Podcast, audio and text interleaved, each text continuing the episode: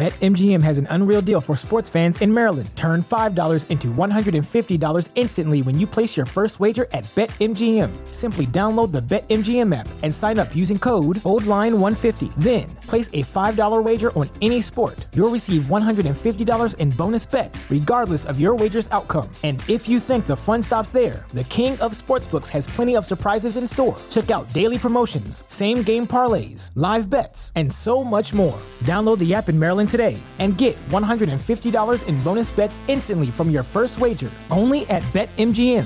BetMGM and GameSense remind you to play responsibly. See Bet M G M dot com for terms. twenty-one plus only. Maryland only. New customer offer. Subject to eligibility requirements. Rewards are non-withdrawable bonus bets that expire in seven days. From issuance, please play responsibly. For help, visit m d gambling help dot org or call one eight hundred gambler in partnership with M G M National Harbor. Promotional not available in Washington, D C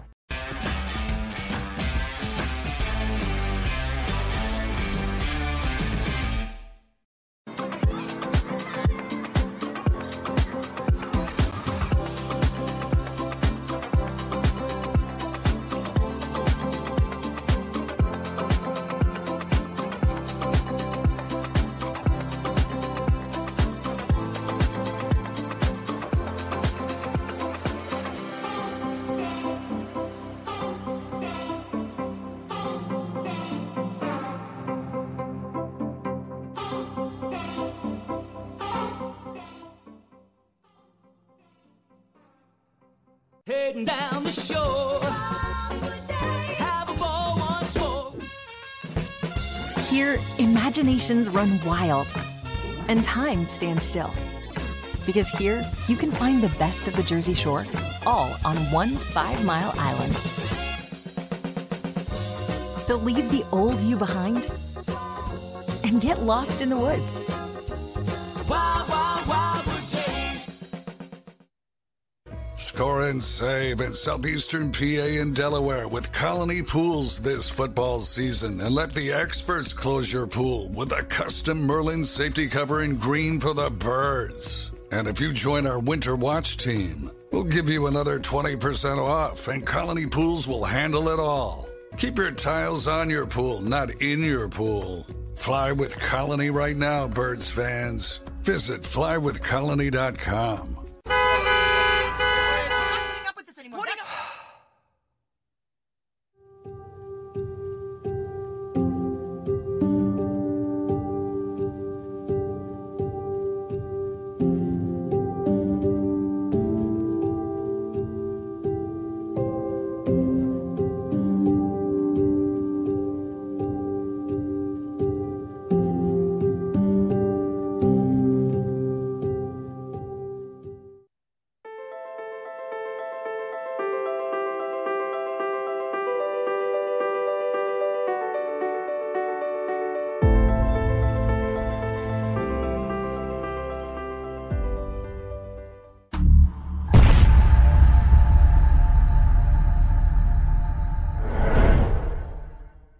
E A G L E S, Eagles.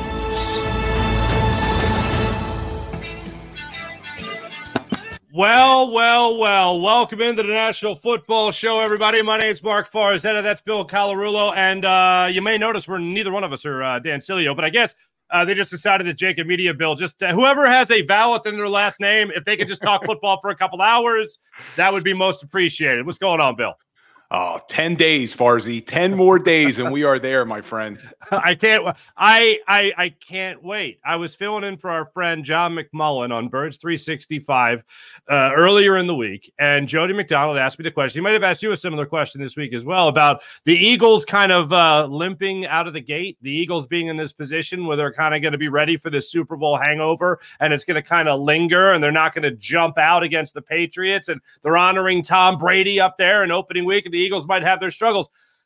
I just don't see it. I, I, I just don't see it. I know we're going to get into plenty of Eagles storylines as the show goes on today. We're doing two hours with you today, folks. We got plenty of national stories. We got our A F C predictions uh, throughout all the divisions. We got uh, also the M V P prediction, offensive player of the year, defensive player of the year. We're going to cover the whole gambit when it comes to the N F L, as this is, of course, the National Football Show. But Bill, just right out of the gate, are you anticipating any sort of Super Bowl hangover when it comes to the Philadelphia Eagles, sir?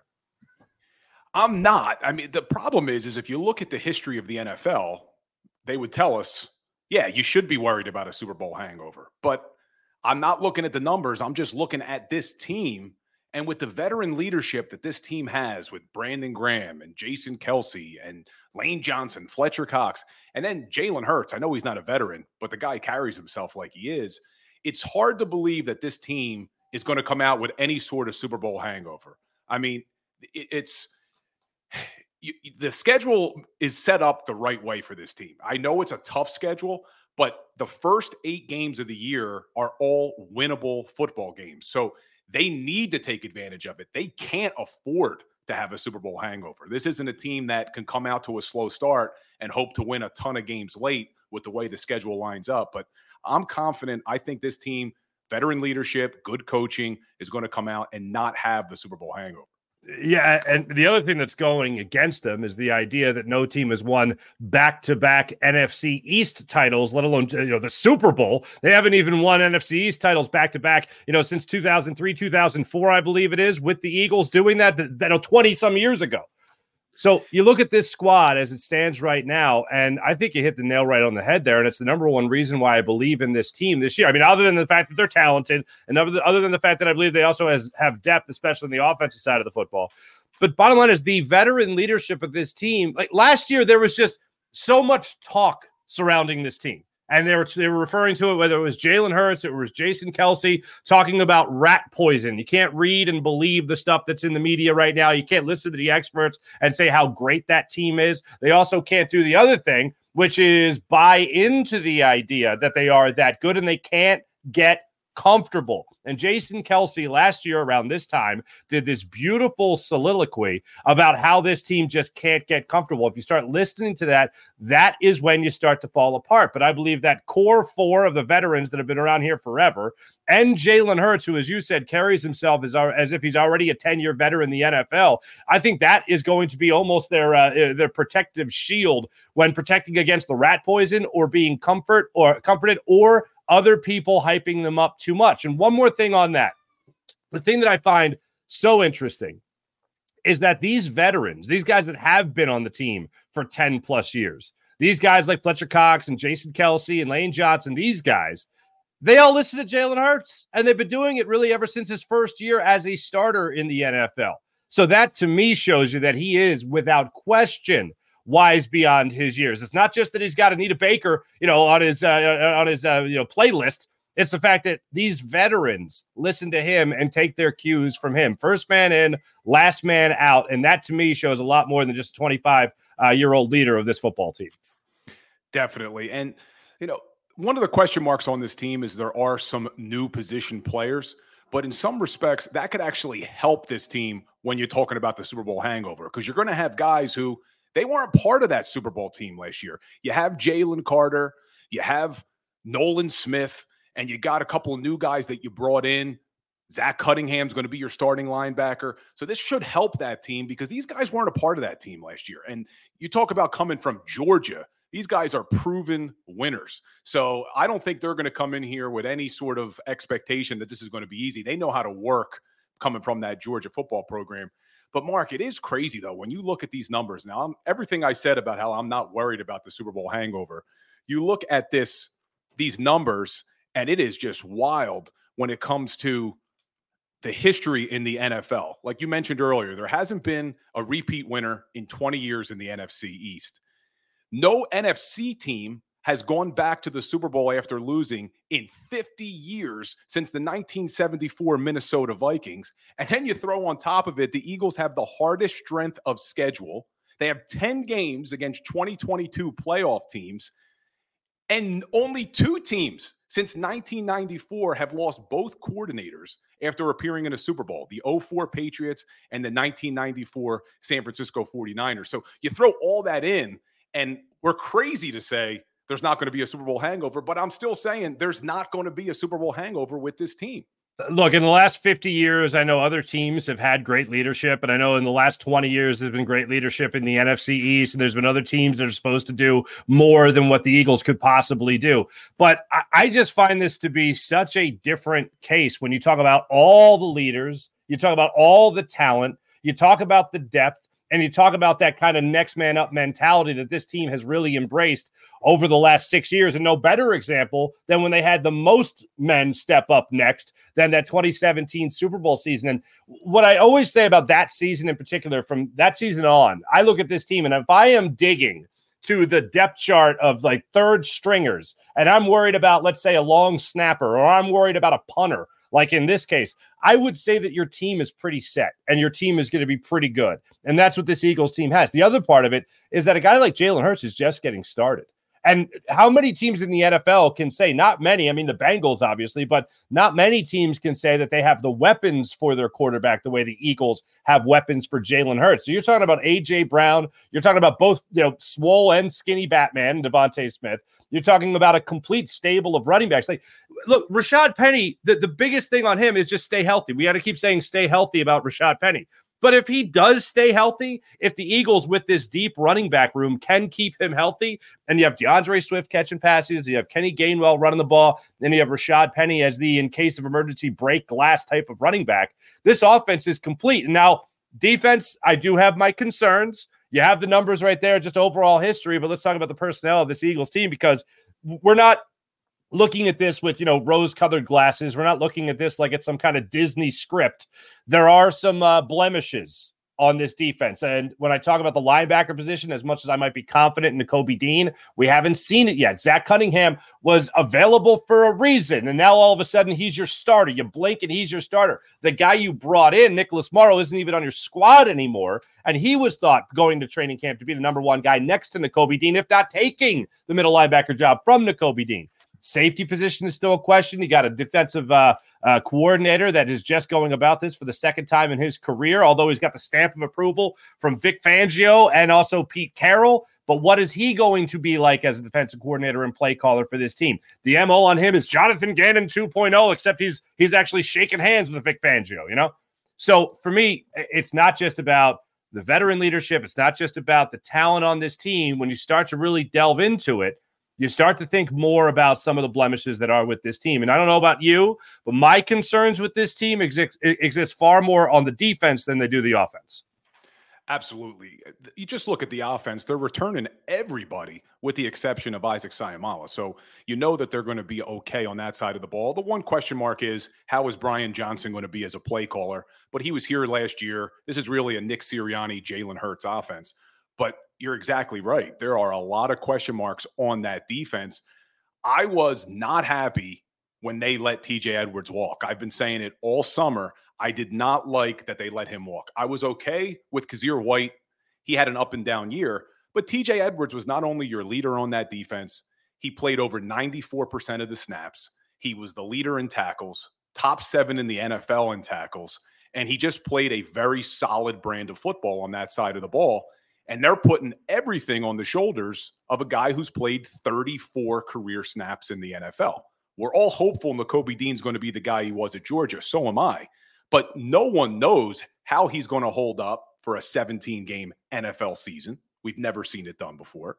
And the guy that they did sign almost immediately in free agency, Nick Morrow, isn't even here anymore. So that's a big, big concern is you let T J. Edwards walk, you sign Nick Morrow, and now that guy's not even here. And the starter on this team, they signed, what, three weeks ago in, in Zach Cunningham? So a lot of times you got to look at their actions, not what they say. And their actions were they weren't confident with the linebacker crew either. They signed both Zach Cunningham and Miles Jack at the same time. And now Miles Jack's retired. Nick Morrow, the free agent you signed, he's not on the team. Big question mark. But there's a big but here. That defensive line is going to be so damn good, Mark, that it may not matter who's back there at that linebacker position. When you have defensive tackles like Fletcher Cox, Milton Williams, Jalen Carter, Jordan Davis, a healthy year from Jordan Davis. I don't think he was fully healthy last year. You have a lower leg injury and you're that big. It's going to affect you all season long. But you look at those four D tackles that they have there, And some under-the-radar guys that made this roster, Kentavious Street, not a bad defensive tackle, played last year with the New Orleans Saints, played with the 49ers before that, has the ability to stop the run, can generate interior pressure, and you still have Marlon Tupelotu as your backup nose tackle. Just a very deep position group, and we didn't even talk about the edge rushers. I mean, you throw the edge rushers on top, those linebackers should be able to have a lot of success with the amount of talent the Eagles have with those front four. Certainly, and I, I'm glad you touched on the defensive line, because as we continue to unpack storylines surrounding the Eagles going into this season, I think one of the best storylines out there is how good is Jalen Carter really going to be? I mean, last year in the preseason against the Jets, you saw a guy like Jordan Davis blow up the line of scrimmage and blow up the offensive line, and it was like, all right, got what I needed out of that preseason game. Now we can move on to the next one. Uh, Jalen Carter did not disappoint in his first preseason game, his per- per- first professional snap against the Baltimore Ravens, busting through the uh, the offensive line to get into the backfield for at least a uh, quarterback hit there. But when you really do think about it with Jalen Carter, and you listen to what Fletcher Cox has said about him, you listen you listen to what Baby Rhino is the new nickname for Jalen Carter, uh, Brandon Graham championing that nickname as well. I, I mean, you talk about being overly optimistic about anybody. I mean, again, I, I'll say it, I, I am optimistic about Nakobe Dean. I am optimistic about uh, Nolan Smith.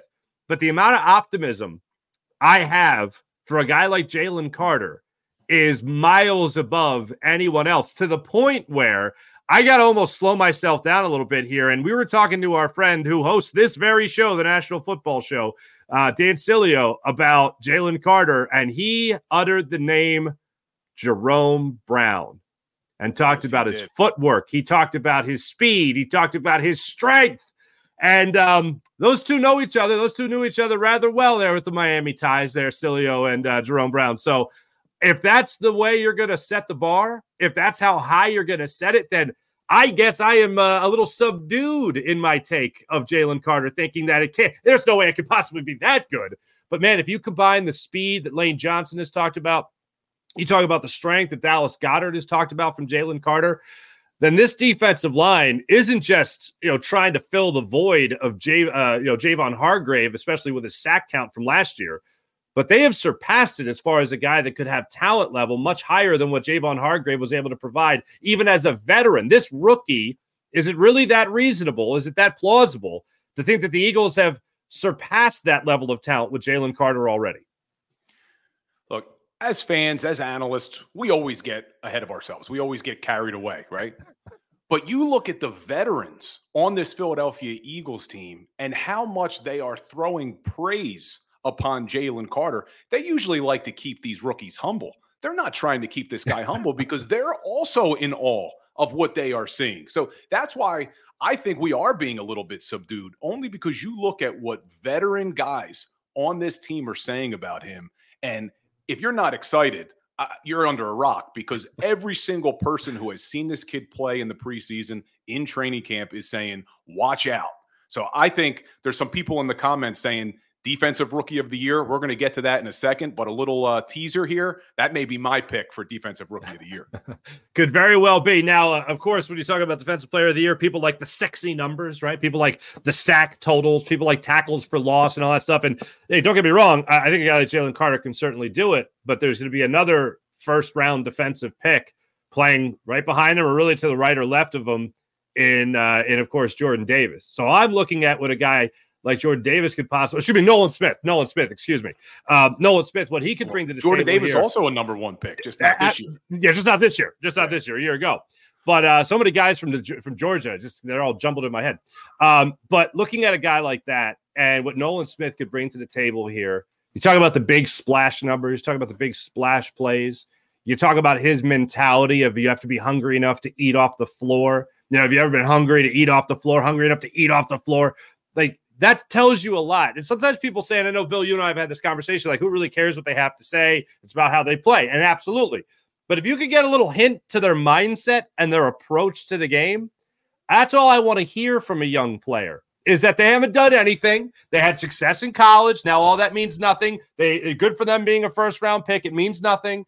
When they step on the field, they have to prove their worth. And a guy like Tom Brady talks about it all the time. If you get an opportunity to be on the field, you prove that you're worthy of being on the field, and you can be the best player on the field. Nolan Smith's going to get that opportunity. Obviously, Jalen Carter is going to get it. But the Eagles, I, I would not be surprised if they have both these guys' names, Defensive Rookie of the Year, being uttered in the same sentence as Defensive Rookie of the Year when they're talking about candidates at the end of the season. Because I think you have a guy like Nolan Smith that's going to have the splash plays, he's going to have the sexy p- plays and the sacks and all that stuff. But a guy like Jalen Carter overall could be holding down the fort on the interior of that defensive line, making things a lot easier for Nolan Smith to get off the edge, and Haason Reddick and Brandon Graham and Josh Sweat at the same time. Yeah, I don't know what you do as an opposing offensive coordinator. How do you stop this defensive line? Where do you put your resources? Do you try to stop Haason Reddick coming off the edge? Do you try to stop that interior pressure? And there's another guy on that defensive line that I think may have a huge year, and that's Josh Sweat. We've seen Josh Sweat get better every single season in the N F L. He's increased his sack total, and you just see it. His athleticism, how low he gets to the ground when he comes around the edge. I'm expecting a big season from him as well. So you just look at that defensive line. The only thing that may hurt these players from being in the defensive player of the year conversation or defensive rookie of the year is they're going to be so damn good that the stats are hopefully going to just be split amongst all of them, because I think they're all going to put pressure on the quarterback like they did last season. Mm-hmm. Absolutely. And the other thing is, you know, who knows? Maybe they'll have another seventy sack season. Maybe they'll go for seventy-five this year. Maybe they'll they'll really spread the love when it comes to the sacks this upcoming season. Uh, that's what I'll cross my fingers for, at least. But you mentioned Josh Sweat, and one of the things that I always think about is when Chris Long was here uh, in the Super Bowl year and the year following and all that, the, the number one guy when I had an opportunity to talk to Chris Long that he was most excited about to really have a breakout season in two seasons here, it was Josh Sweat. He said, you just got to watch what this guy can do. He's still coming back from the injury. It's going to take time for him to come back from the injury. Now being three, four years removed from it, now being in a in a defensive line that, of course, has that push up the middle as they had last year with Javon Hargrave, uh, with a splash of Milton Williams, with a little of Ndamukong Suh, um, as well as Linval Joseph and Fletcher Cox. Now you're going to have that interior as well, maybe even better than what you had last year. Now you could have two guys coming off the edge that can get into that backfield and really make some big plays for this football team. So when people say, you know, seventy sacks is not going to happen again, I'm like, yeah, conventional wisdom says it wouldn't happen again, but this de- this defense might be more talented than what they were last year. And the other part of it is, if you get off the defensive line for a second and you go to the linebackers, I know it's a big question mark, but if you were going to be a sl- just a little bit more aggressive as a defensive play caller, if you're Sean Desai, you're going to be a little bit more aggressive. Wouldn't you be a little bit more aggressive at the linebacker position? Because as much as I think T J. Edwards was a very good linebacker for this team, and if I was you, I'm, or Bill, I'm with you, you're talking about him possibly staying around another year and not signing elsewhere for, what, three years, eighteen million dollars to sign with the Bears. That's a, that's a good contract for him. The Eagles weren't going to pay that. But if he did stay here, I'd be fine with it. But with Nakobe Dean being here, you weren't going to send T J. Edwards to the backfield to blitz. You could send Nakobe Dean in the backfield to blitz. He's got the instincts. He's got the speed. He's got the quickness. He's got the agility.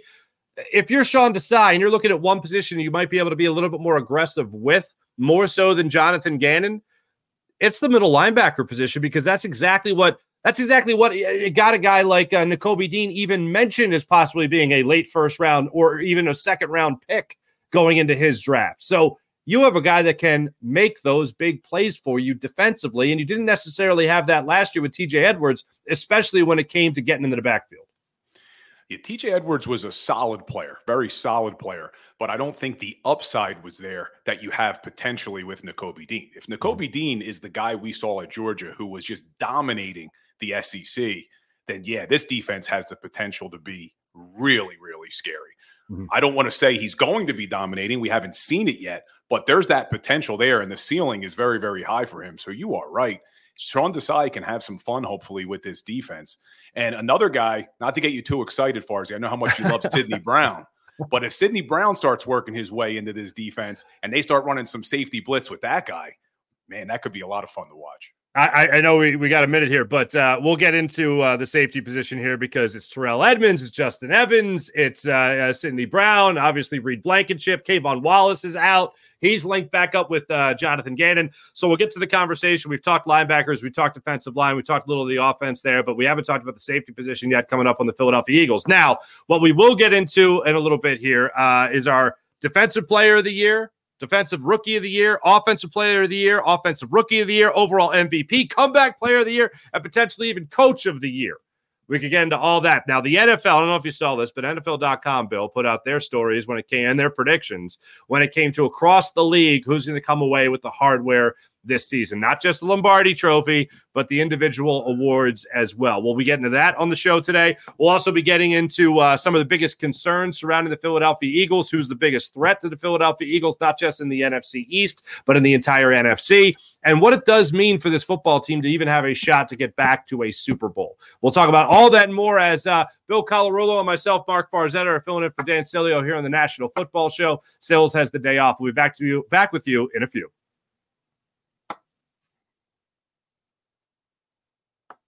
We think. I think. I promise you. Other than that, we'll be back. Tone.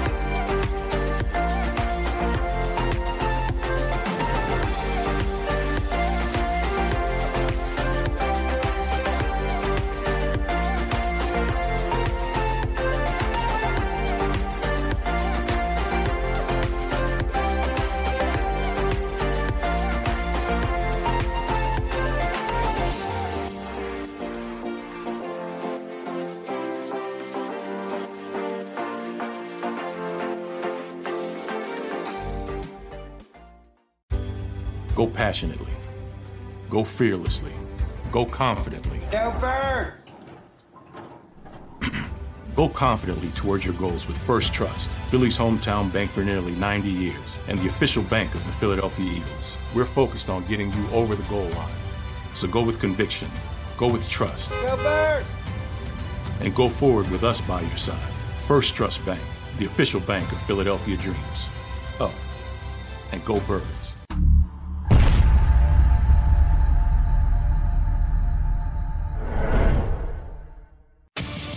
The greatest fans on earth. It's a bold statement, but would you expect anything less from Philadelphia? fifty-eight years of heartache creates a toughness, a grit, a resolve not found in most. Sure, our prayers were answered, but now that we've had a taste, we're looking for more. Pondley Hockey, official partner of the Philadelphia Eagles. All right, did you know I was the Mommy Slam Dunk Champion? Really? Yes, really. Don't sound so surprised. Let's see it. Oh, you're ready. All right, here we go. Let's hear the crowd. So go to right, go to left. Fake a mama. Mama, go up, mama! She did it. Again. You can't avoid gravity, but United Healthcare can help you avoid financial surprises by helping you compare costs and doctor quality ratings. United Healthcare. Uh-huh. E A G L E S, Eagles.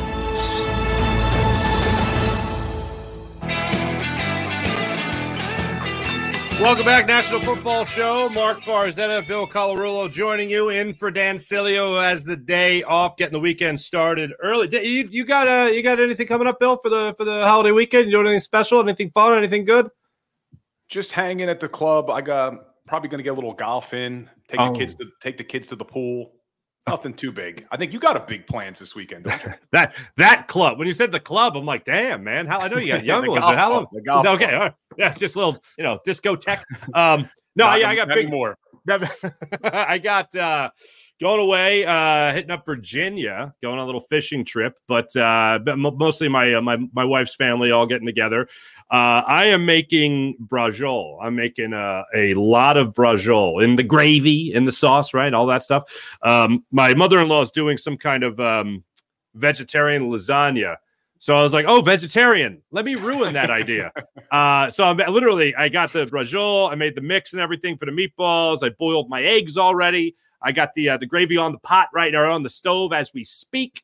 Smell it in the house. Nothing like it, man. Nothing like it. But uh, yeah, I'm making about thirty brajol. We do the small brajol in the family. We do the like individual portion brajol. We don't do like the big flank steak wrapped and then yeah. sliced. You know what I mean? That's how my grandmom does it. Real big. Yeah. It, oh, oh, okay. Yeah, yeah, yeah. You gotta let that, gotta let that soak in the gravy for, you know, hours and hours on end, man, all day. Yeah. But it's a full day, as you know. It's a full day. Can I? Uh, I need to confess something to you, Bill. I need to confess something to you.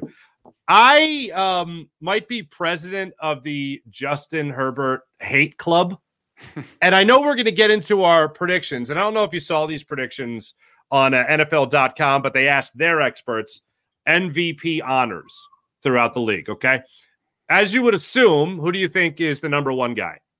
Would it be Patrick Mahomes? That would be the one, uh, Patrick Mahomes, okay? Uh, number two on this list would be Mister Joe Burrow. If he's not, healthy. He's not, if he's he, out, may not even, he may not even play in week one. But, you know, you know, here's what I want to know. Does it help you to, not that you could ever plan this, but does it help you to get injured early? Because, like, it, for your case, like, if you come back from your injury and say week two, okay, or week three, and then you roll through the rest of the season, you can rack up the M V P votes, right? But if you're Jalen Hurts or you're Carson Wentz, that is twenty seventeen, you get hurt late in the season, you miss time, then I guess you don't get as many votes. I guess people, it's the recency bias of the M V P voting, I guess. Yeah, it's just like the uh, N C double A football, right? You can't, you could lose a game early. You can't lose a game late and still right. make it to the top four. But perfect analogy. Yeah. But yeah, I agree with you. But Justin Herbert, I don't share the same hate that you do. I think he's a very good quarterback, and I think he wins in spite of his head coach. I am not a fan of Staley as a head coach. I've seen him make some really bad decisions on both clock management, offensive play calling, and I think Herbert is winning in spite of him. But I think I know where you're going with this, that they have him ranked higher than Jalen Hurts to be able to win the M V P, and that I would disagree with. Mm-hmm. Like I here, okay. I don't think that Justin Herbert is terrible. All right, let me just make this clear. I don't think that he's terrible, but I just, it's like people talk about the M V P and they got him above Jalen Hurts in this instance. They have him right behind Joe Burrow. Like, I understand it's not the, the, the best possible scenario for any young quarterback being out there in Los Angeles with the Chargers, but I just don't get what people love about Justin Herbert, and I don't get why people love talking about him like a top five quarterback, top three in potential M V P voting. Now, for the for the record, they have Justin Herbert just ahead of Jalen Hurts. They're both tied for three when it came to their votes from their N F L experts. fourteen votes in total went to uh, Patrick Mahomes. Six went to Joe Burrow. Four votes went to Justin Herbert and Jalen Hurts. But Justin Herbert got the tip of the cap with a plus, uh, plus fifty um, uh, over-under there. And then Jalen Hurts got plus nine hundred. Excuse me, odds, plus nine hundred. I just don't get how Jalen Hurts even compares in anyone's mind or anyone's voting when it comes to the potential of being the N F L M V P. Being on the same level of Justin Herbert doesn't make any damn sense to me whatsoever. You're preaching to the choir here, Farzi. I mean, I've, I think that Jalen Hurts should be number two behind Mahomes. I'm not saying he should be number one in light of the season that Mahomes did have last year, but sure. You look at that performance in the Super Bowl, what Jalen Hurts did in the biggest game of the year was historic. The stat line that he put up has never been done in N F L history when you look at his passing yards, his rushing yards, his rushing touchdowns, no interceptions. I know the haters want to say that big fumble.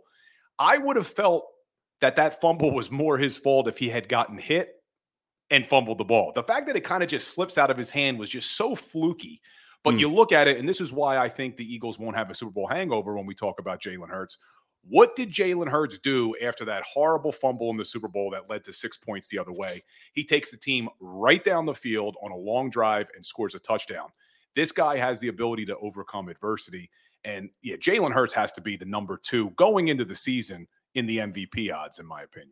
Now, here's what's interesting. Josh Allen and Aaron Rodgers tied for the fifth most votes in the uh, from the N F L dot com when voting on the M V P award here. So Josh Allen's been knocked down a couple of pegs.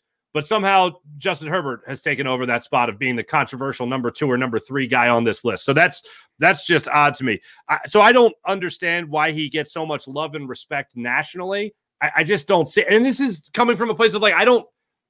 Okay, I say I hate the guy, but like I don't hate the guy, okay? But I res- I don't get the love and admiration that, like, what has he done in the league to warrant so much admiration from around the, the N F L when it comes to the quote-unquote experts, the national experts voting on something like this, and especially taking over a spot from a guy like Jalen Hurts, who should be – it should be one, Patrick Mahomes, should be two, Jalen Hurts. And then even after that, if you want to go with uh, Josh Allen still, and you want to go with Aaron Rodgers possibly being in New York now, change of scenery for Aaron Rodgers, and then Justin Herbert cracks into the top three conversation. Just doesn't make any damn sense to me whatsoever.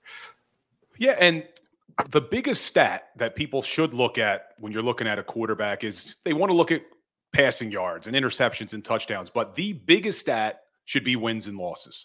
And you look at Jalen Hurts' wins and losses, he's twenty-three and eleven in his career. And seven of those losses came in twenty-one. But you look at Justin Herbert, the guy's only twenty-five and twenty-four in the N F L. So I see what you're saying. You look at wins. But what I said earlier is I do think that it's very tough with a head coach like Staley. And I think he's lost him some games. But I think that the people that love Justin Herbert, because they're looking at the passing yards, there's no doubt. The guy threw for five thousand passing yards in twenty twenty-one, threw for another forty-seven hundred passing yards in twenty twenty-two. And he has a pretty good touchdown to interception ratio as well. So I think that's what they are looking at. But when you look at Jalen Hurts, you really have to factor it all in, the, the rushing yards, the wins, the losses, the leadership. And that's what I think when you talk about most valuable player. We're not talking about best throwing quarterback in the N F L. You're talking about the most valuable player to their team. And we – you can't put Justin Herbert above Hurts. Okay, but, all right. But look at one of the guys, Farzetta. You got to look at one of the guys that voted for Herbert. It's Mike Florio. He can't go. He can't go against his boy Chris Sims. Right, he's got to make him look good. Absolutely, you got to make him look good. But uh, to stay on this topic, when it comes to the M V P and it comes to Jalen Hurts, what do you really need to see? The question I've enjoyed this offseason, like last year, it was the very generic.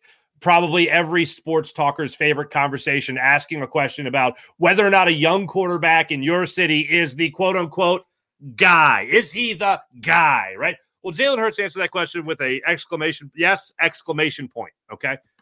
But when we talk about M V P and we talk about being the best quarterback in the league and not being the runner-up or even winning a Super Bowl, whatever it might be, what is it that Jalen Hurts needs to do to get it? And that's the question I have kicked around for the last six months. What does he have to do to get more respect, whether it's on a uh, Chris Sims list, whether it's on an N F L dot com M V P voting list or whatever it might be? What does he really need to do? Like specifically, what does he need to do? And there's there's two things that really jumped out to me about what he needs to do. And you tell me if you're on the same wavelength as I am. Number one, he's got to do it again. He he can't just one year. Like Carson Wentz is the perfect example of this. Now, I do not believe that Jalen Hurts is Carson Wentz. I believe Jalen Hurts will have a much better career than Carson Wentz. And as its time has gone on, it looks like that's not going to be as nearly as high as a bar to get to anyway. He already has it, in my opinion, in the rearview mirror. But as far as one great year as a starting quarterback in the N F L, he's got one great year. He's an M V P candidate, blah, blah, blah.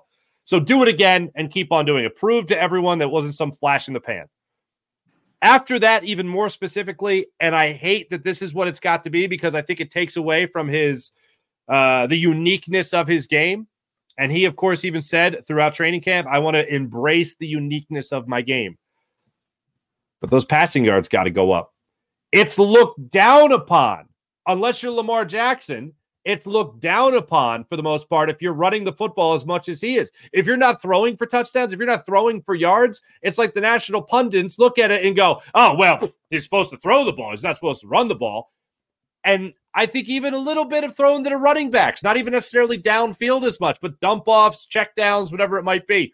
If he does that maybe even a quarter more than he did last year, then you're going to see those numbers skyrocket, and you're going to see the national people look and go, oh, look who's throwing the football now. And I hate to say it, but I think that's what they're looking at. So it comes to being as good as he was last year and then upping those passing numbers, and I think that's what will catch the national media's attention to really put this guy as the M V P of the league. Yeah, I don't disagree with you. I think another important factor, and we touched touched on it a little earlier, is he's got to play a seventeen-game season. Sure. You, yeah. you can't afford to get hurt at the end of the year again. That's always going to kill you in the M V P race. But, you know, one of the things that a lot of these national experts, quote unquote, they obviously did not watch a lot of the Philadelphia Eagles games. And I don't want people to think that I'm just a Jalen Hurts defender. I am a big fan of his. I think he's a very good quarterback. But I think if you look at the way the Philadelphia Eagles games went last season, there's a reason why Jalen Hurts didn't throw for more yardage. They didn't have to throw for more yardage. There were so many games in that regular season where it was over by midway through the third quarter. And when you have a dominant run game like the Eagles did, they would have been crazy to keep throwing the football. So there were a lot of games where third, fourth quarter, we were leaning on the run to just keep dominating the line of scrimmage, run the clock, and that does hurt him. You're right. The fact that he doesn't have those big, big passing yardage, but we saw it in the Super Bowl. The guy's capable of doing it. He threw for over three hundred yards in the Super Bowl. Mm-hmm. Certainly. And by the way, I know there's some people that look at Patrick Mahomes and they say, oh, if Jalen Hurts would have stayed healthy, he would have been the M V P. I think what it would have come down to is that the Eagles got Jalen Hurts, A J. Brown in the offseason, and they added him with DeVonta or with, De, with DeVonta Adams or DeVonta Smith, excuse me. And they, you know, they obviously had a great thousand-yard r- rusher in Miles Sanders. He had a great year behind a great offensive line. The overall selling point to make Patrick Mahomes the M V P last year, not just talking about games missed by Jalen Hurts, but Patrick Mahomes, is the fact that he lost his best wide receiver in the offseason and he still put forth an M V P season. And still had an incredible year with the Kansas City Chiefs. So I think that's why, if it came down to it, Jalen Hurts stays healthy last year, Patrick Mahomes plays the way he did last year, I still think that Patrick Mahomes would end up getting the M V P based on losing Tyreek Evans in the offseason. Tyreek Hill. Tyreek Hill. Jeez, yeah. excuse me. Thank you. Yes. Yeah, so, uh, yeah, absolutely. I mean, look, not taking anything away from Patrick Mahomes, he does have the best tight end maybe in N F L history yeah. on his team. But what he was able to do with that receiving core was really remarkable.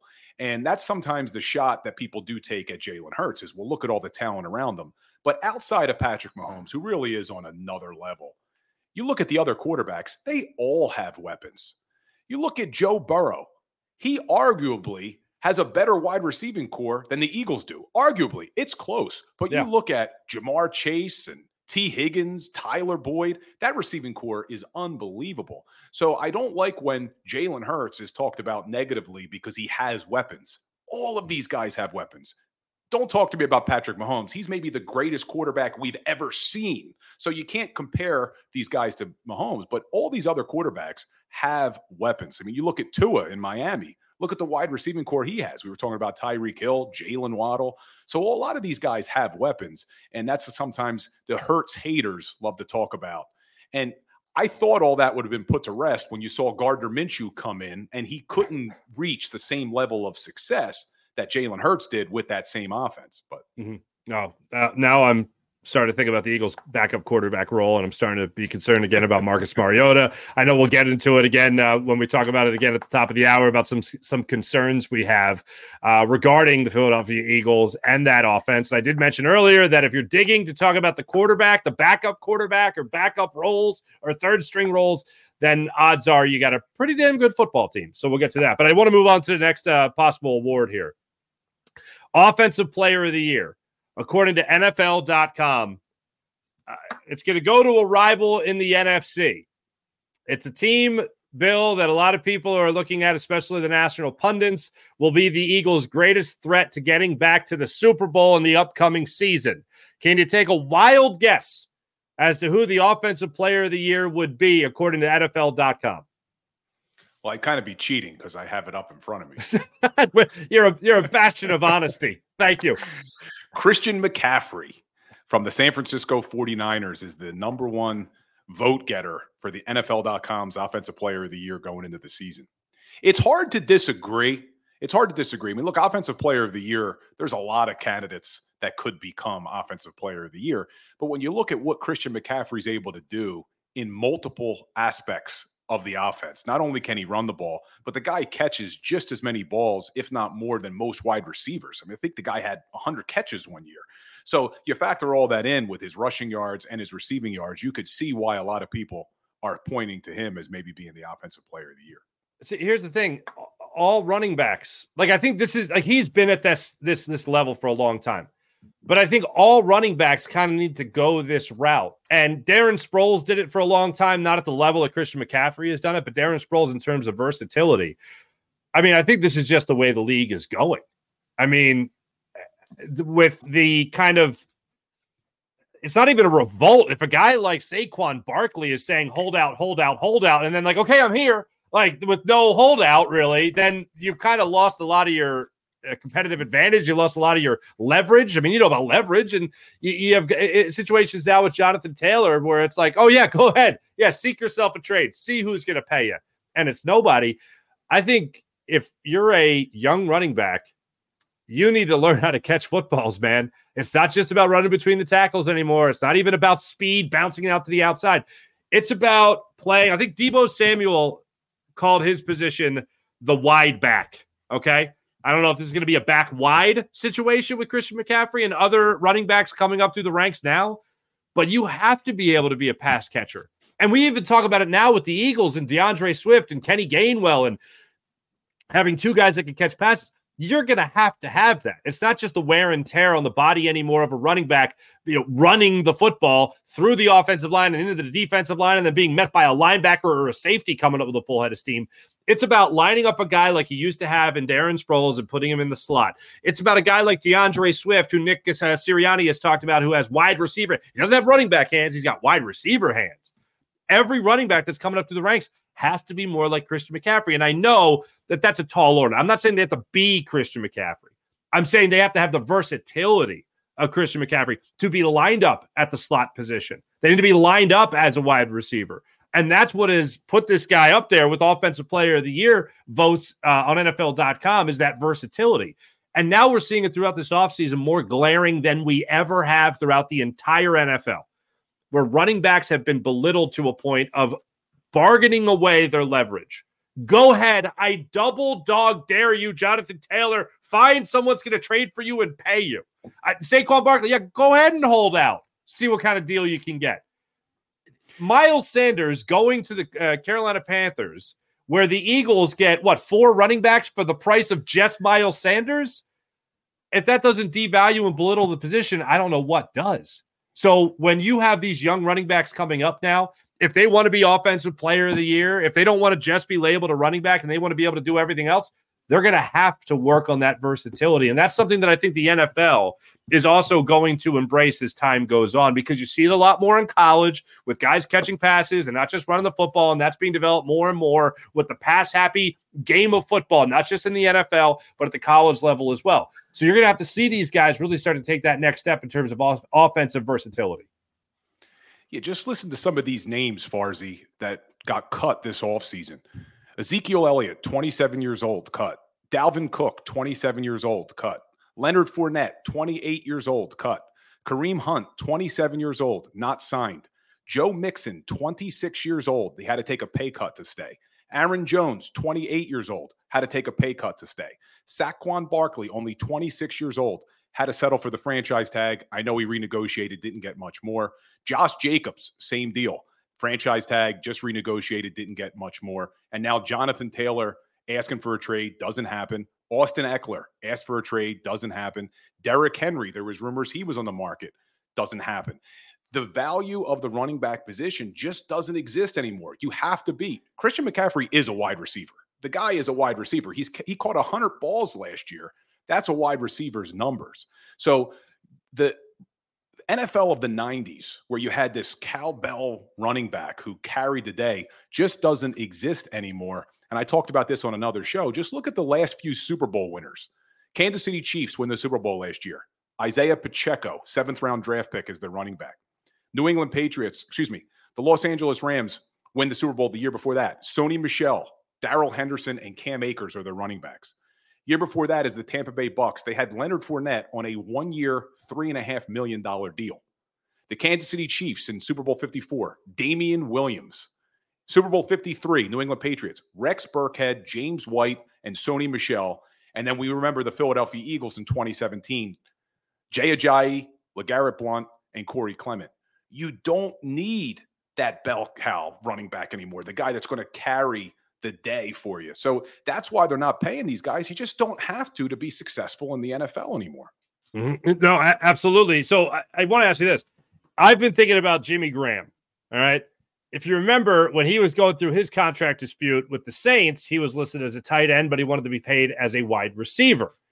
And I remember the Saints even pulled up his Twitter profile where he described himself as a tight end. Now, I don't think that was a nail in the coffin, but that's just how far they're willing to dig in order to prove, no, no, no, you're a tight end. Like, are wide receiver, excuse me, are running backs now just going to try to label themselves as slot receivers to try to just try to, you know, get more money? Because if you're a running back now in the N F L, that's the only way you're going to get it. Is if you're catching ball. And I agree with you. Christian McCaffrey's a wide receiver more than he is, or a slot receiver more so than he is a running back.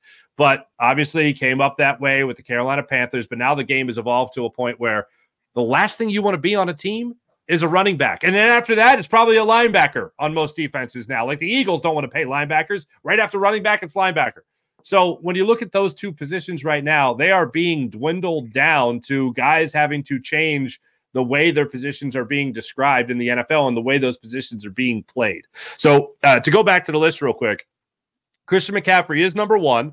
And then uh, after that, that's where you have the run of wide receivers. Jamar Chase, who you mentioned, is number two on this list. Justin Jefferson. I was surprised. I think, I think Justin Jefferson is the best wide receiver in the N F L right now. And if you're going to talk about other guys being ahead of him, Jamar Chase obviously has a pretty damn good quarterback throwing him the football uh, in Joe Burrow. I think most people take Joe Burrow over Kirk Cousins, but just all in all, I think it's Justin Jefferson. He was ranked number two on that N F L top one hundred list. It was Mahomes, uh, Justin Jefferson, and then Jalen Hurts as the top three players in the N F L. Then it's Tyreek Hill, Justin Fields, Jalen Hurts, Aaron Rodgers, Garrett Wilson are all tied for fifth on N F L Offensive Player of the Year going into the twenty twenty-three season. Justin Fields already? Yeah, he's the sexy pick for everybody right now of having eh. a great season. I think what Jalen Hurts did from year one to year two is what a lot of people are seeing with Justin Fields, is they're hoping he takes that same leap as a starter from year one to year two as a starter. And if he can, we saw it, the Eagles played the Chicago Bears last year. You see how talented Justin Fields is as a runner. And if he can start to be able to add throwing to his game, he could be a really, really tough quarterback. Yeah, it, it's interesting to see. And again, these are predictions, so I understand. It does, it makes sense if you're looking at a guy like Justin Fields and you're saying, all right, he could take a Hertzian type leap from year one to year two, then all right, go for it. You know, I, I love this as a fan of football. I'd, I'd absolutely love to see it. Uh, I think a lot of it's going to come down to the idea of um, the Eagles overall just taking that step forward as an offense. The thing that holds the Eagles back, and we'll get into this in a second, we've talked a lot about the good things that surround the Eagles this season. We'll continue with this list of potential uh, players of the year, defensive, offensive. We'll also talk about coach of the year and all that stuff, rookies as well. But there are concerns surrounding this Eagles team. And I know in the opening segment of the show, Bill, you and I were going back and forth on some things that might be a little too optimistic, some things that when facing the Eagles might be the rose-colored glasses. Well, when we come back, we're going to break down a couple of the storylines surrounding the Eagles that are big question marks surrounding this team going into the year. We'll revisit the topic of whether or not the Super Bowl hangover is going to be a real thing with the Eagles. We'll also run through the N F C and A F C when we talk about potential Super Bowl matchups when it comes to the big storylines surrounding surrounding the rest of the N F L. Dan Sileo has the day off. That's Bill Colarulo. I'm Mark Farzetta. This is the National Football Show here on the J.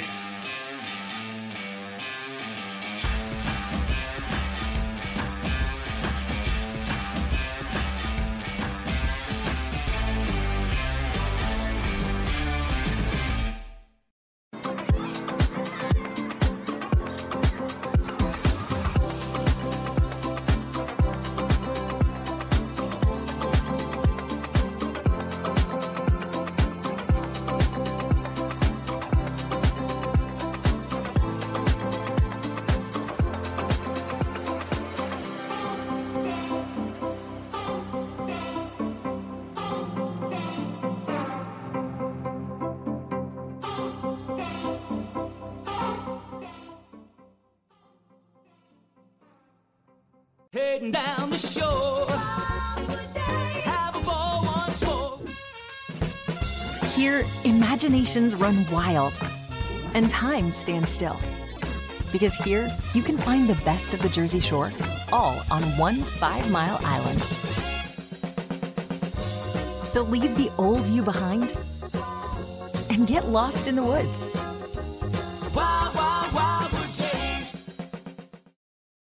Score and save at Southeastern P A and Delaware with Colony Pools this football season. And let the experts close your pool with a custom Merlin safety cover in green for the birds. And if you join our Winter Watch team, we'll give you another twenty percent off, and Colony Pools will handle it all. Keep your tiles on your pool, not in your pool. Fly with Colony right now, birds fans. Visit fly with colony dot com.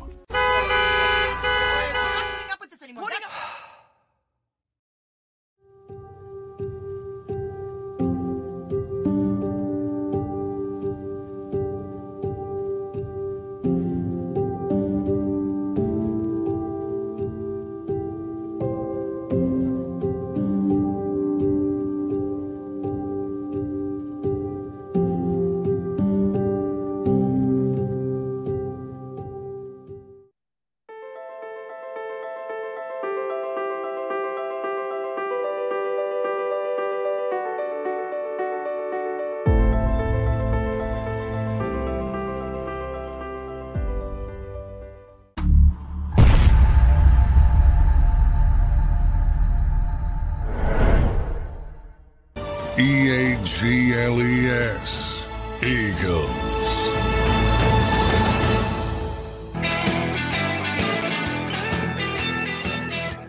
Just gave the sauce a good stir, Bill. Oh, smell it on my clothes. Literally, you can smell. I put a little flank steak in there, you know, for the extra yeah. flavor. Oh, now do can't you wait. do you do crabs and gravy ever?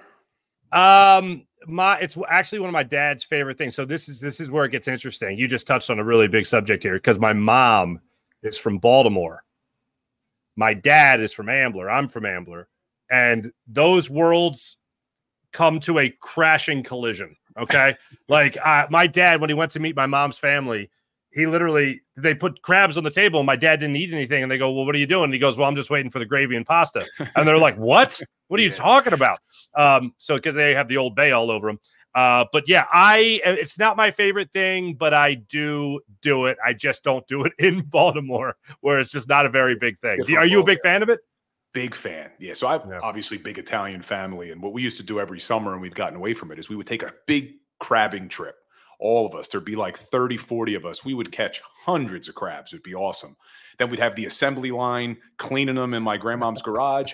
And then my grandmother would make the crab gravy for the Oof. following weekend. Oof. And I mean, I could sit there with a bowl of the gravy and a loaf of Italian bread and just dip it like it was soup, man. I love that. Oh, crab gravy. That is, that is fantastic. So my wife and I recently moved into a new neighborhood. In January, we moved. And my neighbor, who, you know, we're just getting to know, comes over like the first month we're here. Uh, actually, maybe two months later, and he gives me like a, a like a dozen crabs, like live crabs, and I'm like, "What the hell?" And he's like, "Oh, I like to go crabbing, and I like to uh, share the wealth." Yeah. And I'm like, "Share away, my friend, yeah, share away." Yeah. So before we go away, I'll be delivering some brajol over there as well. So you know, we keep it going. You know, it's a back and forth. You know how I like here. I, I need yeah, a member like that, man. Yeah, really, you ain't kidding, man. Uh, also. Uh, I do want to say that I don't know what anybody else is doing in our uh, chat here. By the way, yes, Big Sills is off today. Needed a day running around with the family uh, for the holiday weekend. So you got Bill and I here filling in on the National Football Show.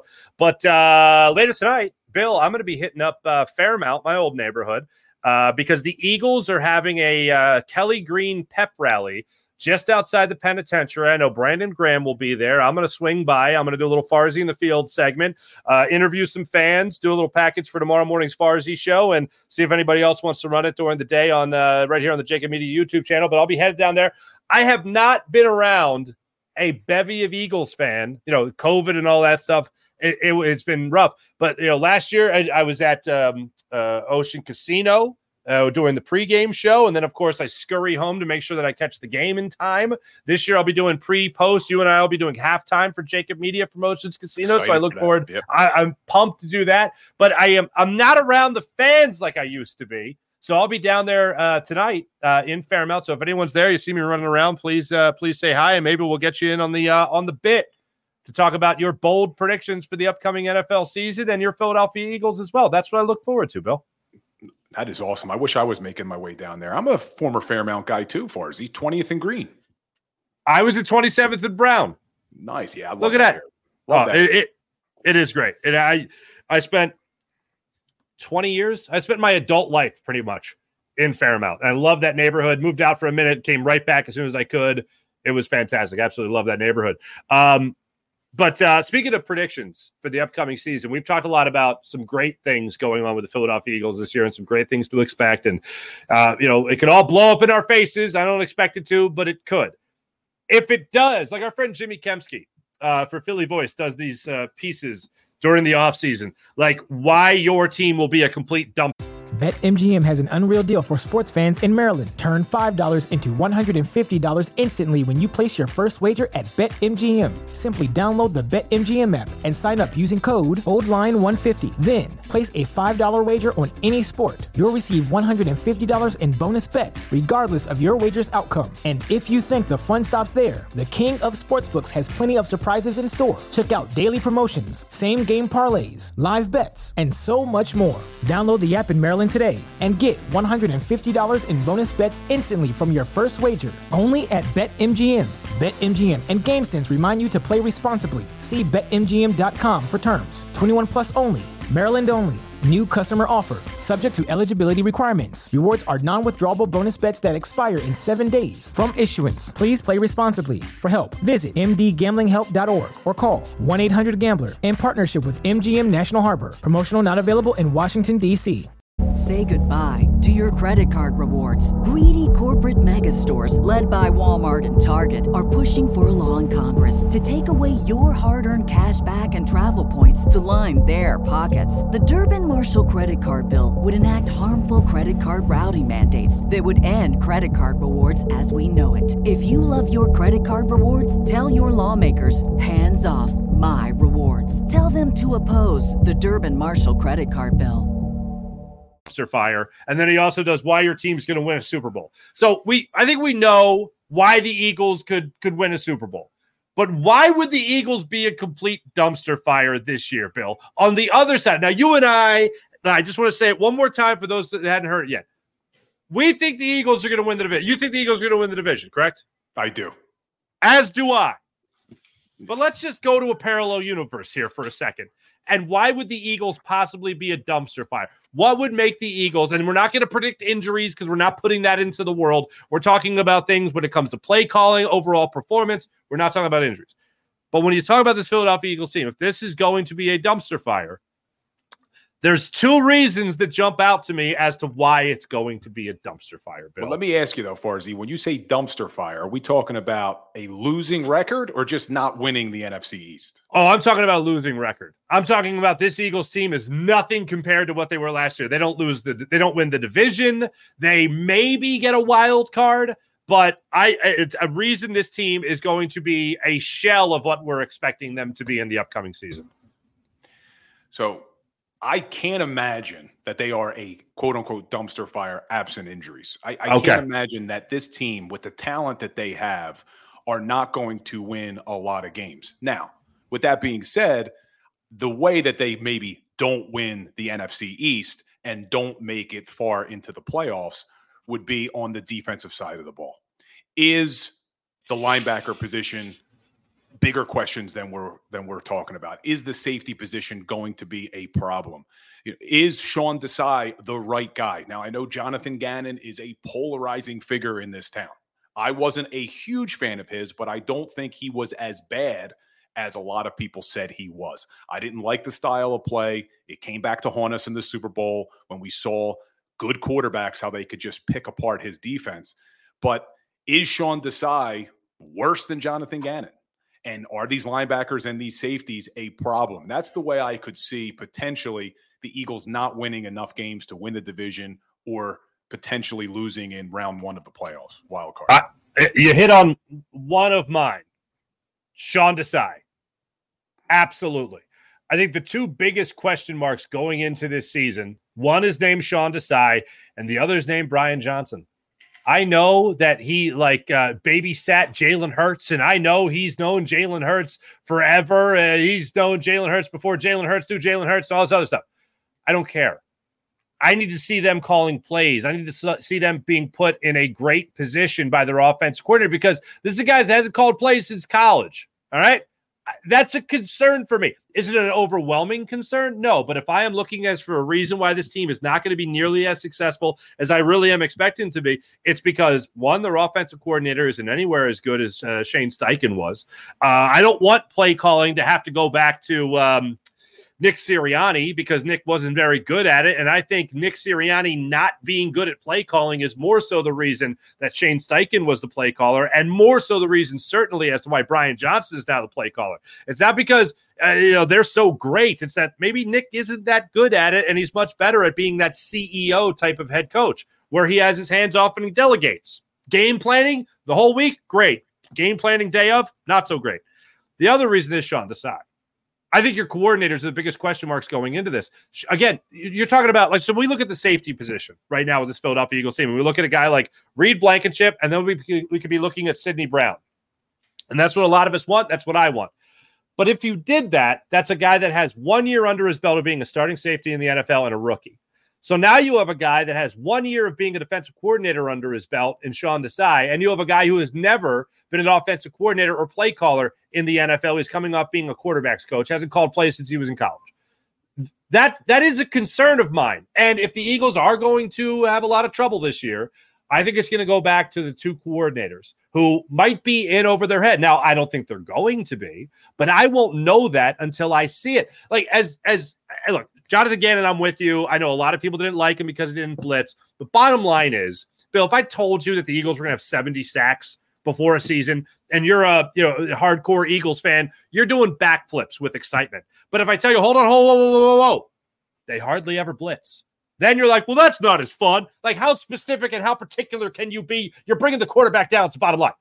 But when it comes to Sean Desai, if he doesn't make in-game adjustments, if he does over-pursue, if he does blitz more and gets burned, well, then this defense is going to look as big. It's not going to look as tough. It's not going to look as nasty.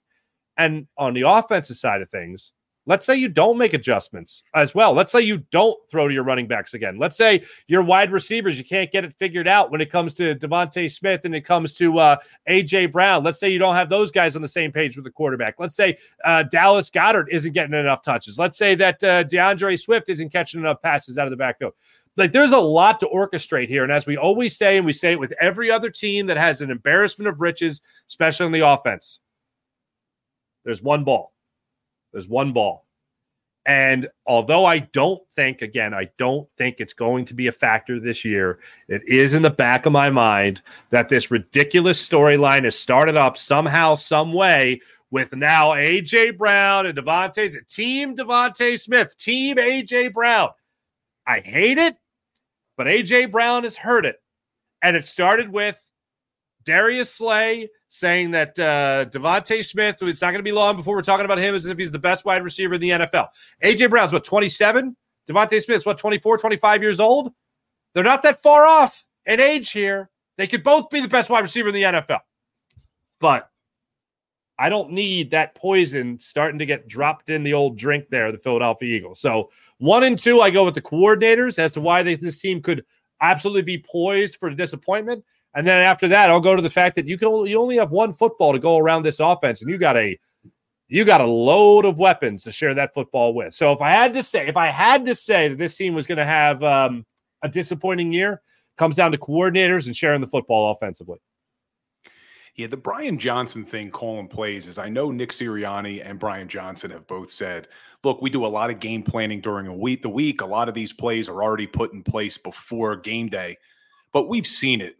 You saw it in two thousand seventeen with Doug Peterson. You saw it last year with Shane Steichen. There is a feel for the game that a play caller has to have to be able to call the right play at the right time, make appropriate adjustments depending on what defense you're getting. So that is a huge question mark. You're right. Can Brian Johnson, in the heat of the moment, make the right play calls? Two-minute drills, things of that nature. How is he going to be? So I'm hopeful as well that he's going to be okay. He was here last year. But we mm-hmm. won't know, just like we won't know how Nakobe Dean's going to play. We have to right. see it before we can say for certain.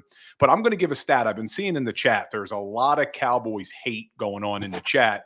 And let me get this out of the way first. I am a huge Eagles fan, and I hate the Cowboys probably just as much as the rest of you. But there's another stat that is extremely interesting that the Eagles are going to have to buck this trend if they want to repeat as the first N F C East champs in twenty years. And that's Dak Prescott's record against the N F C East. Dak Prescott, say what you will about him, and he's lost big games, and he was a turnover machine last year. As a starter in the N F L, Dak Prescott is twenty-seven and seven against the N F C East. He's eight and three against the Eagles, nine and two against the Commanders, and ten and two against the Giants. So if the Philadelphia Eagles want to buck that trend, we have to be able to beat Dak Prescott and the Dallas Cowboys. And I'm hopeful this is the year the Eagles go two and oh against Dallas and whip up on them in Dallas. But that's something that shocked me, was Dak Prescott's record against the N F C East. You know what? It just, I enjoy that. And I know I shouldn't enjoy it, but I'm aware, I didn't know the exact numbers, but I'm aware of his success around not just the Eagles, but the entire N F C, okay? I love it because it sets them up with such disappointment. They go through the regular season being able to build up this kind of uh, bravado. They build up this confidence. And then what happens? I mean, talk about dumpster fires. They're a dumpster fire when the playoffs come around. So I love that idea, Bill, that they build themselves up throughout the regular season and they have a lot of success throughout the regular uh, regular season. And then when it matters most, they come up the smallest. And there's no better example than last year. I mean, you're talking about Jalen Hurts getting more playoff wins in one playoff run than Dak Prescott has in his career. So that to me shows you, or as many as Dak Prescott has in his career. So that to me is just more reason to, poli- to believe that the Cowboys are going to fall apart. The other thing, we talk about play calling from Brian Johnson. If if you're Mike McCarthy, you taking on more responsibility is probably not the best thing if you're the Dallas Cowboys. I know he's had success with guys like Aaron Rodgers, and I know everyone says Aaron Rodgers is the guy that made that team. People forget there was like eighteen different Green Bay Packers on I R the year they won the Super Bowl against the Steelers. So there's there's some part of that, of them winning, was coaching. I'll acknowledge that, and I'm a, I'm not a Mike McCarthy fan in the least, but that's a fact. So the Dallas Cowboys coming up this year and potentially having another great season within the N F C East and beating up on the other teams, to me, that, that doesn't matter, because ultimately what's going to matter is when they underperform right around playoff time. And I love when they build up their hopes only to have their hopes and dreams burned by the time playoff season runs around.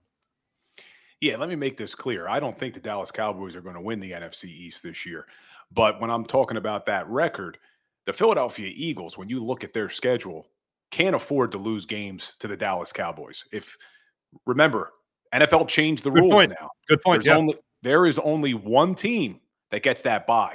And I think that was very important for the Philadelphia Eagles to make it to the Super Bowl last year, was having that first round bye, having home field advantage at the link. And I don't think there's a team in the N F C that can come into the link and beat the Philadelphia Eagles in the playoffs. But if the Eagles have to go on the road, they have to go to San Francisco, or they have to go to another team's stadium, I don't like our chances as much as I do at the link. So that's why I think you look at this record, yeah, the Dallas Cowboys, they'll fall apart. They do every year. But if the Eagles lose to the Dallas Cowboys, that could be the difference between a one seed and the, the two seed, which is huge now with the one seed only getting the bye. So mm-hmm. that's what I mean by that. No, no, and I absolutely hear that. Yeah, I, I don't. I think people understand that. Yeah, we don't really have high hopes for the Cowboys this year. But like, here's the thing I don't understand. Cowboys fans every year, they get louder and louder by doing less and less. Like, that's the thing. Like, it's, it still ends with disappointment for them. Like, even if they think through the regular season they got some great things going for them, you have a guy like Cooper Rush win you, what, four games with Dak Prescott being out last year. Then they come back. Dak's a turnover machine when he comes back.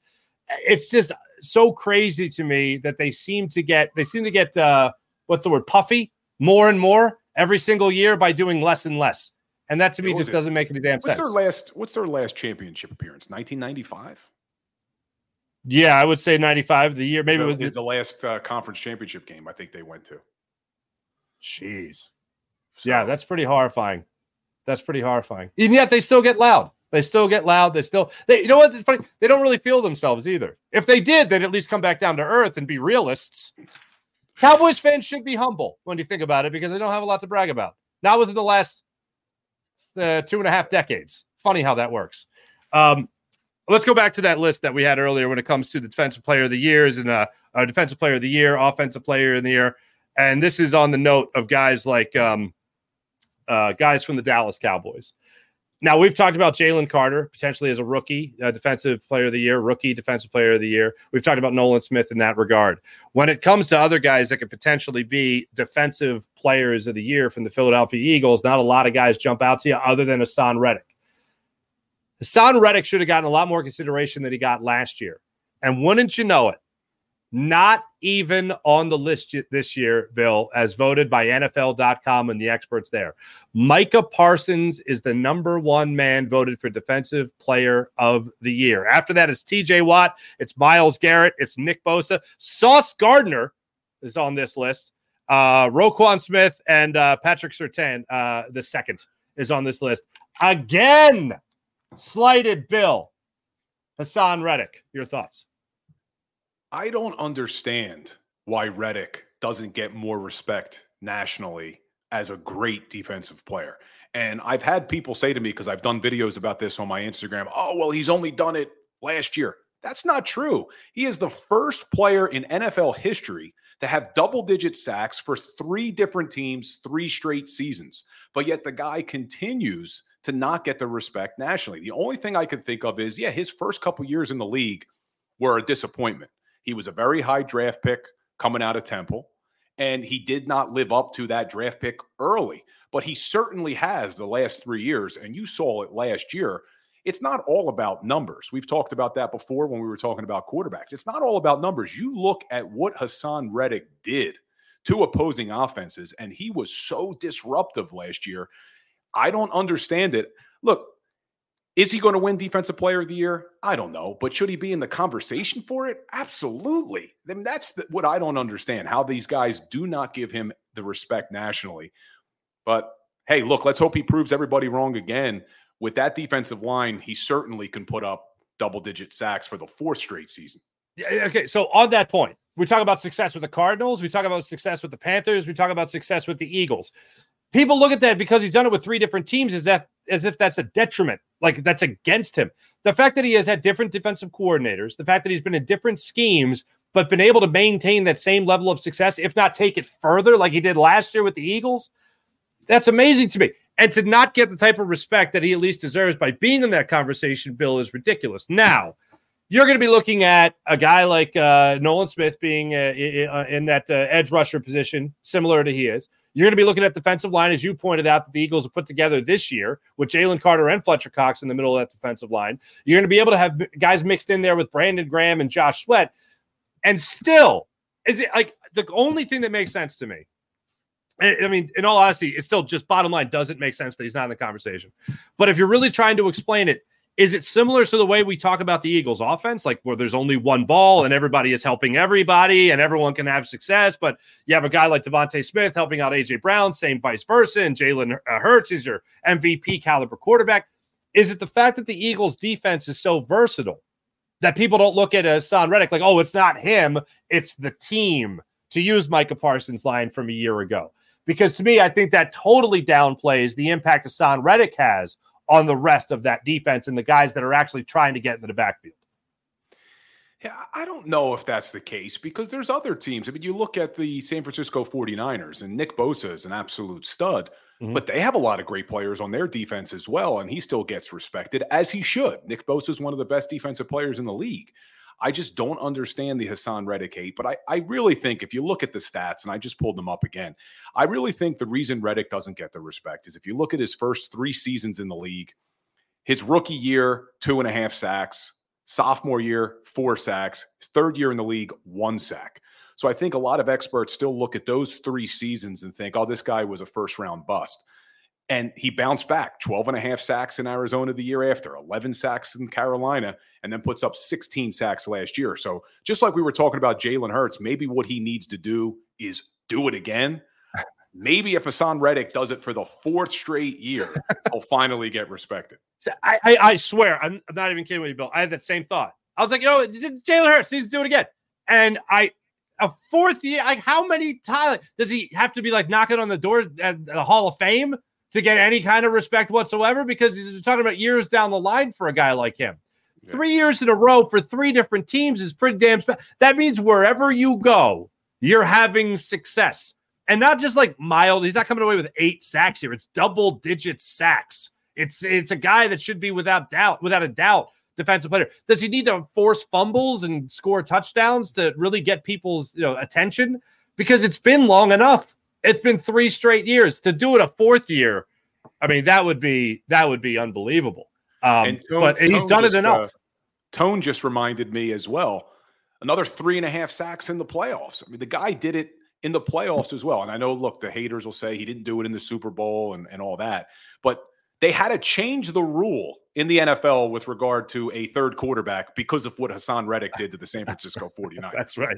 So, you know, and Tone's, Tone's hitting us with stats here. Reddick also led the league in third down sacks in twenty twenty-two and forced fumbles. Still doesn't get respected. I don't understand. But here's the other part. So obviously those are clutch plays right there. Tone's also saying that uh, because he plays for the Eagles, that's why he doesn't get the respect. But then let's look at it like this. So if he does it for a fourth year, okay, it might only be three teams, but that's four different defensive coordinators. Yeah. What more do you need? It's uh, beyond uh, frustrating. And and on a side note here too, let's hope Haason Reddick is healthy. I know he's battling that thumb injury coming into yeah. camp this year, or coming out of camp, I should say. Yeah. And uh, we talked about A J. Brown and DeVonta Smith and potentially being some drama there. I'm hoping the whole contract situation with Haason Reddick doesn't rear its ugly head until the offseason, because you know he wants a new deal. Severely, severely underpaid when you look at what the other edge rushers in the league are getting. Sure, sure, sure, sure. Um, the thing that is interesting about that, I know some Eagles fans took issue with reporters bringing it up. It was Haason Reddick that actually brought up the idea of being underpaid and brought up his contract first. And then was it Jeff McClain or Dave Zingaro, I think, that followed up on the question or on the statement saying, well, well, hold on, you brought up your contract. That's worth exploring there. So, yeah, hopefully he does get a new deal. Hopefully he's around here for at least a, a couple more years and, and continues to be an impact player, which I think he can be. But, yeah, I think if he starts being that bigger money guy, then maybe – the rest of the league will take a little bit more notice as far as getting getting more attention for defensive player of the year rankings. But yeah, that's something that I think um, uh, he would he'd like to see, a deal done and better uh, recognition from around the league as well. I, I remember talking to guys that struggled to even make Pro Bowls, and you could say some of this is sour grapes. But I remember talking to a handful of Eagles that were Pro Bowl caliber, but not Pro Bowl players. And one of the things that they talked about how is if they weren't big money guys, they didn't really get a lot of that recognition. If they were first round picks, early first round picks and young, then they would get recognition. But if they were in the league three, four, maybe five years and they weren't getting the big money, then forget about defensive player of the year consideration. They're lucky to get even Pro Bowl consideration at that point. Now, again, some of that could be sour grapes with some guys not getting enough playing time or enough uh, money, but when you look at a guy like Haason Reddick, I think he's been around long enough. What and he's had the success for long enough. I guess what could it, what else could it be when it comes to the money portion of it? Because teams do want to promote their players. They want to promote them to uh, you know Pro Bowl standing. They want to give them more reps and all that stuff, and they want to pay them. So for me, it kind of makes sense when you talk about some of these guys that aren't getting that top dollar just yet and not getting that national recognition that they should be getting. Yeah, a lot. Sometimes it's a popularity contest too. We know that. Sure. The, the the names that everybody knows and, and all that good stuff. But but we will see. I mean, we were talking about Philadelphia Eagles not getting recognition. For the defensive rookie of the year, though, they are. We have two defensive linemen on the list of the N F L's predictions for potentially the defensive rookie of the year. And they come in number one, Jalen Carter getting twelve votes for defensive rookie of the year, and tied for number six, Nolan Smith. So they may not like the Eagles, but they like the Georgia Bulldogs. Yeah, they like the Broad Street Bulldogs. Uh, I'll start on Nolan Smith. I, I said when the Eagles drafted him and I looked around this defense, that I don't think we're going to have to wait very long for Nolan Smith to get his first ten-sack season. I, I think at the N F L level, look, it's only preseason, but you saw the speed. It translated to the N F L game. It's a matter of how Sean Desai is going to deploy him uh, as a uh, edge rusher on this team, as an outside linebacker on this team, trying to get in the backfield. I think the speed is there. The wingspan is certainly there for him. I think the mentality is perfect for him. I people talk about him as mini uh, Haason.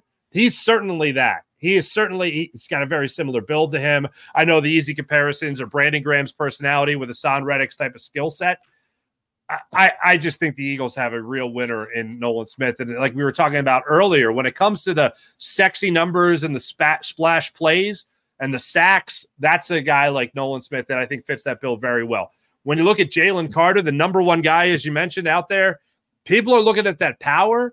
People are looking at the fact that he fell to the Eagles in the draft, and if he didn't have the off-the-field issues, he might have even been the number one pick in the draft. Most likely, that to me uh, speaks volumes for what this guy can do. And then above any analyst, above anybody, as you talked about earlier, Bill, from N F L dot com ranking these players, I listen to the veterans on this team, when it's Fletcher Cox, whether it's Jason Kelce, whether it's uh, Dallas Goedert, whoever it might be, Lane Johnson, they're talking about Jalen Carter like he is a unicorn. Like this guy is a force to be reckoned with when you talk about speed, you talk about quickness, you talk about power and strength. He has it all on the interior of this defensive line. Him and Fletcher Cox, I think, are going to be bulldozing offensive lines this season. Where, yes, we're going to be talking a lot about the edge rushers, but man, when we watch games, I think we're going to see a tremendous push up the middle from what the interior defensive line can do and what kind of break that's also going to give the guys on the edge as well. Yeah, and you and I talked a little bit about this on the post-game show after the final preseason game. Could Jalen Carter set the Philadelphia Eagle rookie record for most sacks in a season? You have to go back to two thousand where Corey Simon had nine and a half sacks from that defensive tackle position. He's going to have an extra game to do it. I could see Jalen Carter getting double-digit sacks from that defensive tackle position if he's everything that these veterans are saying that he is. Well, see that, so that goes back to a guy like Javon Hargrave, who got th- double-digit sacks, right? So now if you are upgrading that position with a guy like Jalen Carter, and he's got the quickness and he's got the strength, then why not?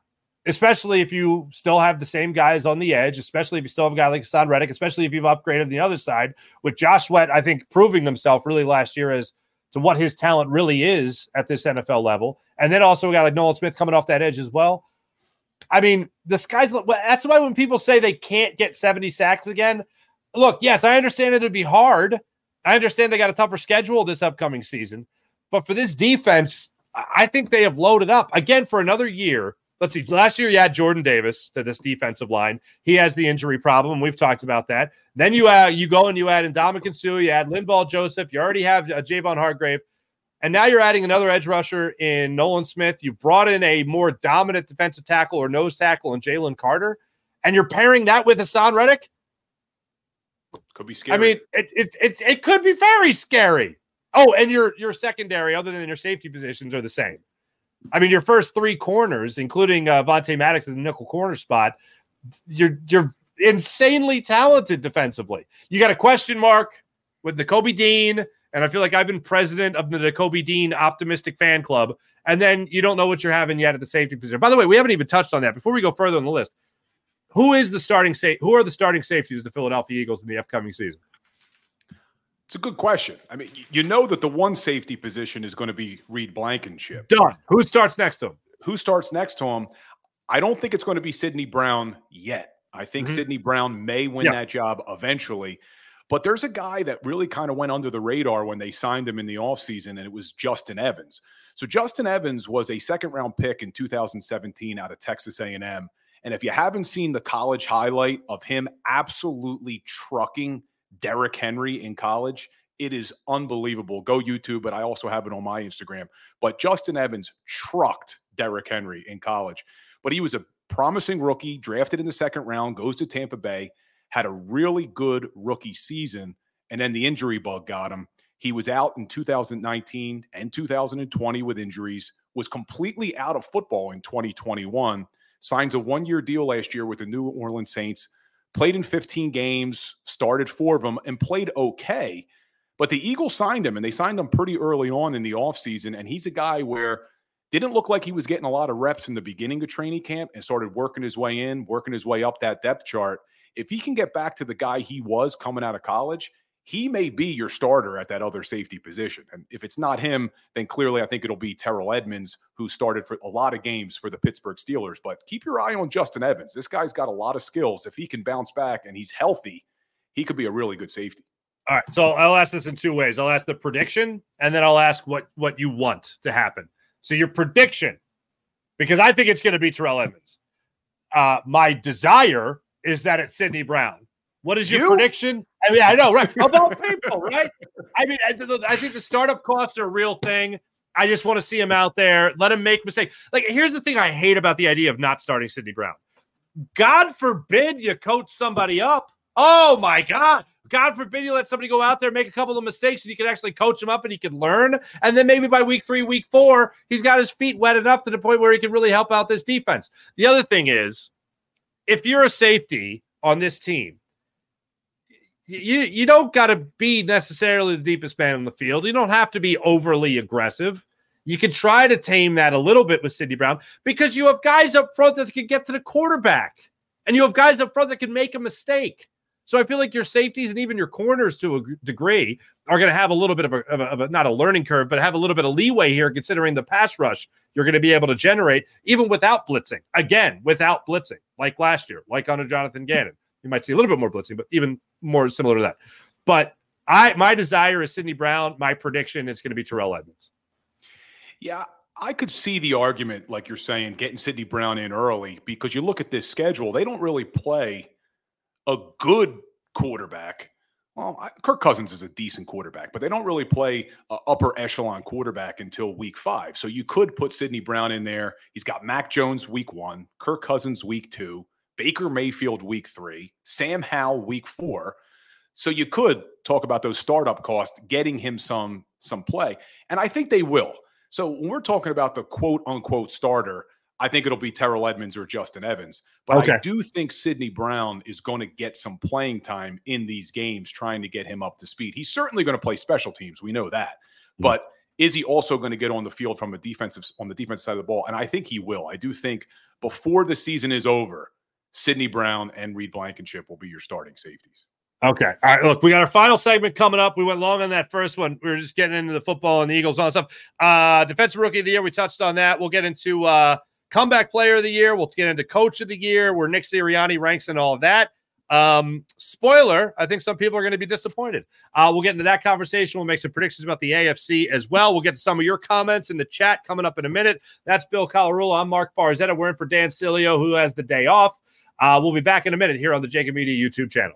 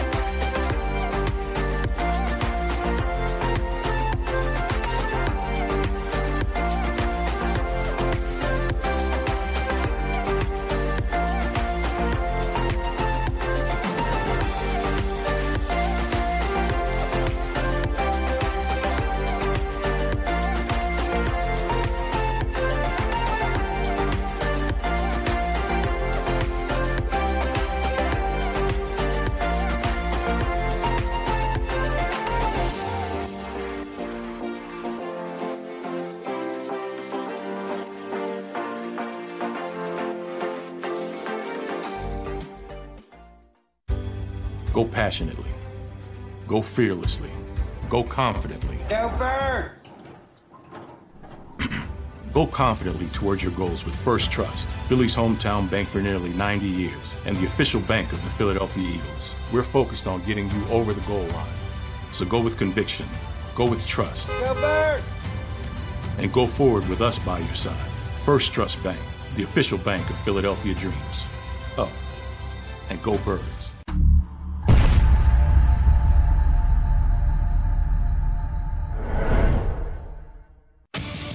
The greatest fans on earth. It's a bold statement, but would you expect anything less from Philadelphia?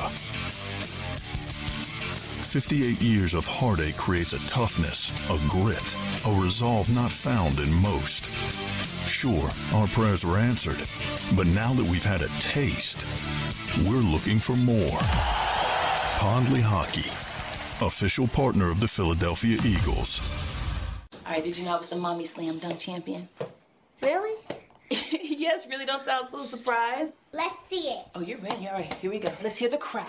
So go to right, go to left, fake a mama. Mama, go up, oh, mama! She did it. Again. You can't avoid gravity, but United Healthcare can help you avoid financial surprises by helping you compare costs and doctor quality ratings. United Healthcare. Uh-huh. E A G L E S, Eagles.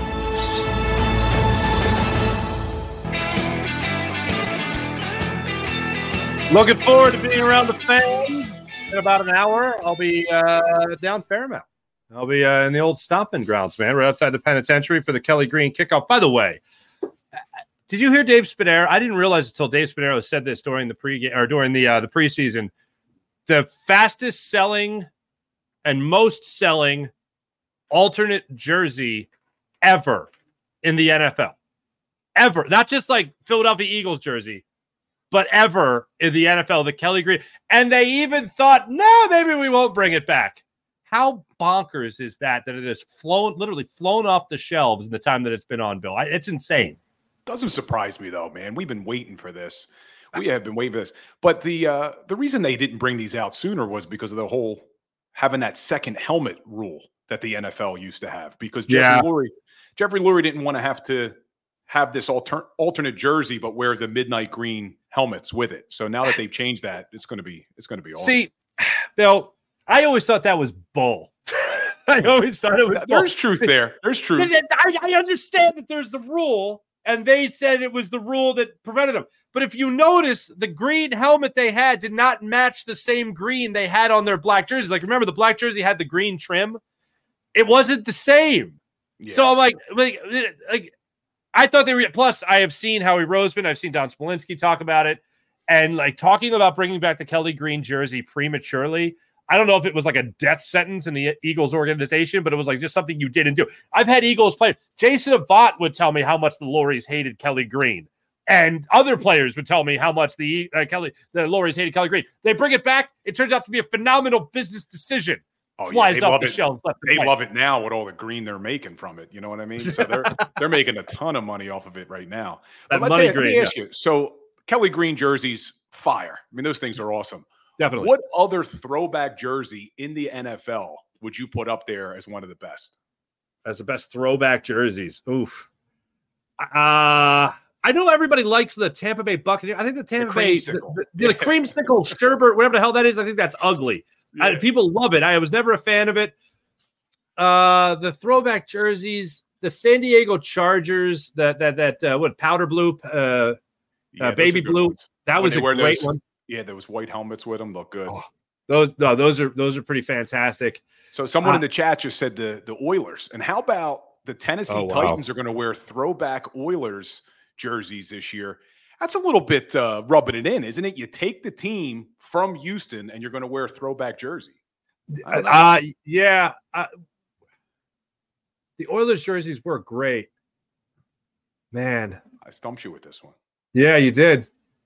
uh So I think in Philly, we're lucky. We got not only the throwback Kelly Greens. I love the Phillies throwback powder blues, man. Those are fire too. Yeah, I think they're. I think those are awesome. I, I, I mean, I was young. I don't remember, but like people told me that they weren't very well received originally, which I think is ridiculous. But no, for for me, definitely the Kelly Green Eagle. Obviously, I like the San Diego Chargers, the the, the powder blue. I guess I just really like blue. Um, and you know, the New England Patriots logo. The old one with the, the, the white the helmet with that old Patriot on it. Yeah, yeah, exactly. That's that was pretty cool. Like when they lost to the um, uh, Bears in the Super Bowl, the eighty-five Bears, that was a great That was a great look. Like, I like that old school look.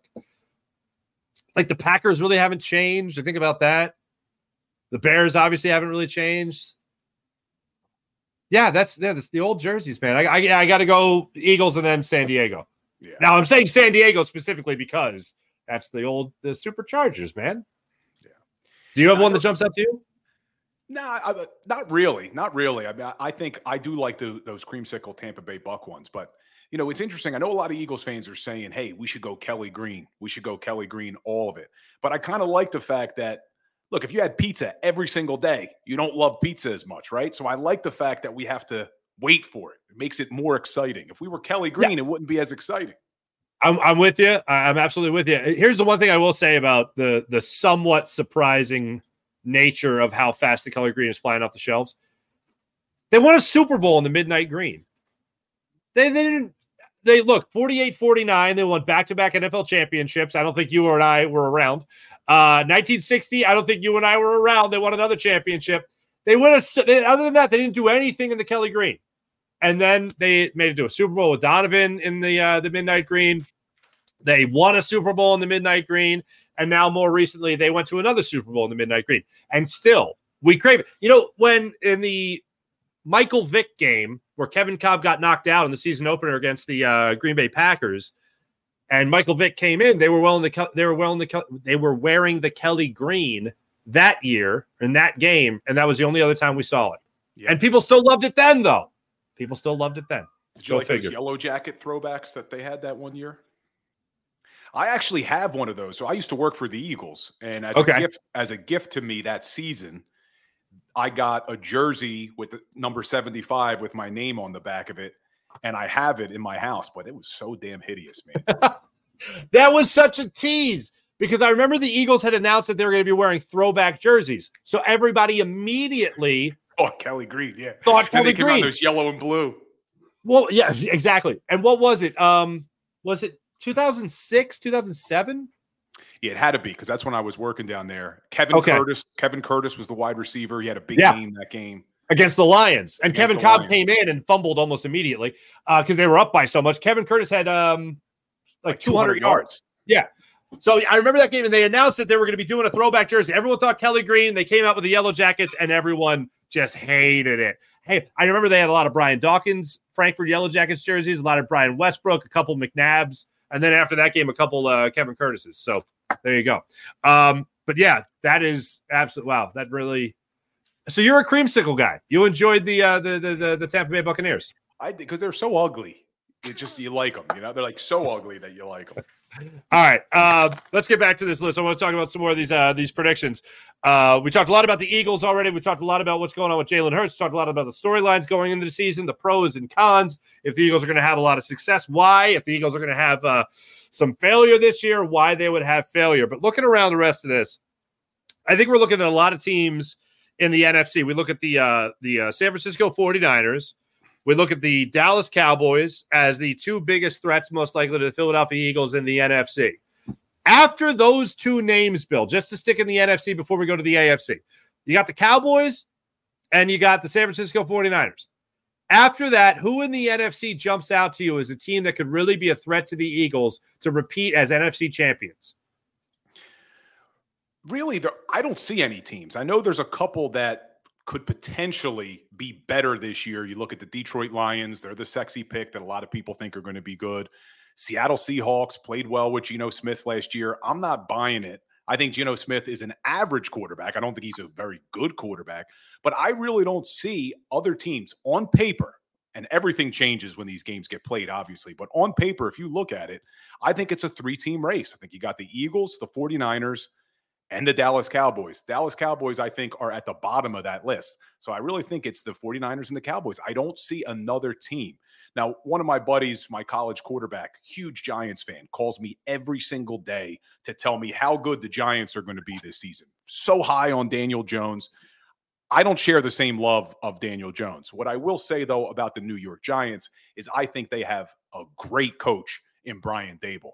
And that's the one thing that does concern me is you saw them win really with smoke and mirrors last year. I know they had an easier schedule, But Brian Daboll had them win a lot of games simply by really good coaching. So could the Giants cause some problems? I'm not buying Daniel Jones, but I am buying Brian Daboll. Yeah, and they are a very well-coached team. Even Mike Kafka, their offensive coordinator, who was a backup here in Philadelphia for a little bit, a lot of people look at him as, you know, a a, a, a head coach in, in the making. Uh, he's a guy that a lot of people have been high on for a long time. Obviously, Wink Martindale knows what he's doing on the defensive side of things. He just doesn't know how to stop Boston Scott. That's kind of been a problem for him. And Darren Waller is, I think, going to be a, a great tight end with them. Uh, I don't have a lot of confidence. If he stays healthy, sure. Um, But Daniel Jones, one of those guys, you know how I was saying I don't really I don't really have a lot of respect for all the love that a guy like Justin Herbert gets. I at least understand that more than any respect that Daniel Jones gets. I do not have a lot of respect for Daniel Jones. And I feel like the the best way you could sum up Daniel Jones' career is that he could break off a seventy-yard run and trip over the ten-yard line and just won't make it into the end zone like he did against the Eagles that night. So for me, I just do not have a lot of respect for Daniel Jones. And any quarter, any team that is quarterbacked by him, I feel like is going to cough it up when it matters most. So I don't buy into the Giants, but as far as the coaching goes, I don't think they're going to lose games because of coaching. I think they're going to lose games because of turnovers and just overall not being talented enough. Uh, and I think they have some very talented. Saquon Barkley just blows me away. And if he can't make money in this league, well, then that position is dead and buried already, as we already know it is, unfortunately. But yeah, um, for me, if I'm looking at those teams, not name the 49ers and not name the Cowboys, there's one team, and it just, and it's not because of quarterbacks on Netflix, but I think Kirk Cousins is a good quarterback with a phenomenal receiver in what he has uh, in Minnesota. And I just think that that's too good a combination, mostly because of Justin Jefferson, to just push to the wayside. The Eagles did a phenomenal job shutting, shutting them down in what, week two of the season last year. They'll have an opportunity to do it again this year. But I just think that that offense is poised for bigger things, even more so than what they were able to do last year. So just not a team that I think is going to be a threat, not nearly to the likes of the Cowboys or the 49ers, but just another team to kind of put on the watch list. Like I'll put on a similar list to that I will of uh, the Seattle Seahawks and all the things they've been able to do in the offseason. Just another team to keep an eye on. It's going to be the Minnesota Vikings. But I think it is going to be, to me, a one-horse race. I think it's the Eagles. But after that, I think it's by far the 49ers. Like, I'll put it to you like this. The Philadelphia Eagles, step down. The, the, the, the, the 49ers, the Cowboys, another step down. Then I think you're looking at the Seahawks and uh, the, the Minnesota Vikings. Those are the other top, the tier teams that I'll put it to like that. Would you agree with that kind of tier system in the N F C? I think I may put the Detroit Lions ahead of the Minnesota Vikings. I think the Detroit Lions, we talk about quarterbacks. As nice of a guy as Kirk Cousins looked on quarterback, and he does look like he's a nice guy, I think Jared Goff is a better quarterback than Kirk Cousins. I think Jared Goff does not get the respect that he should be getting. I don't think he's an elite quarterback by any means, okay, but I do think he is a very good quarterback in this league, and that team looks good. Dan Campbell looks like a good coach.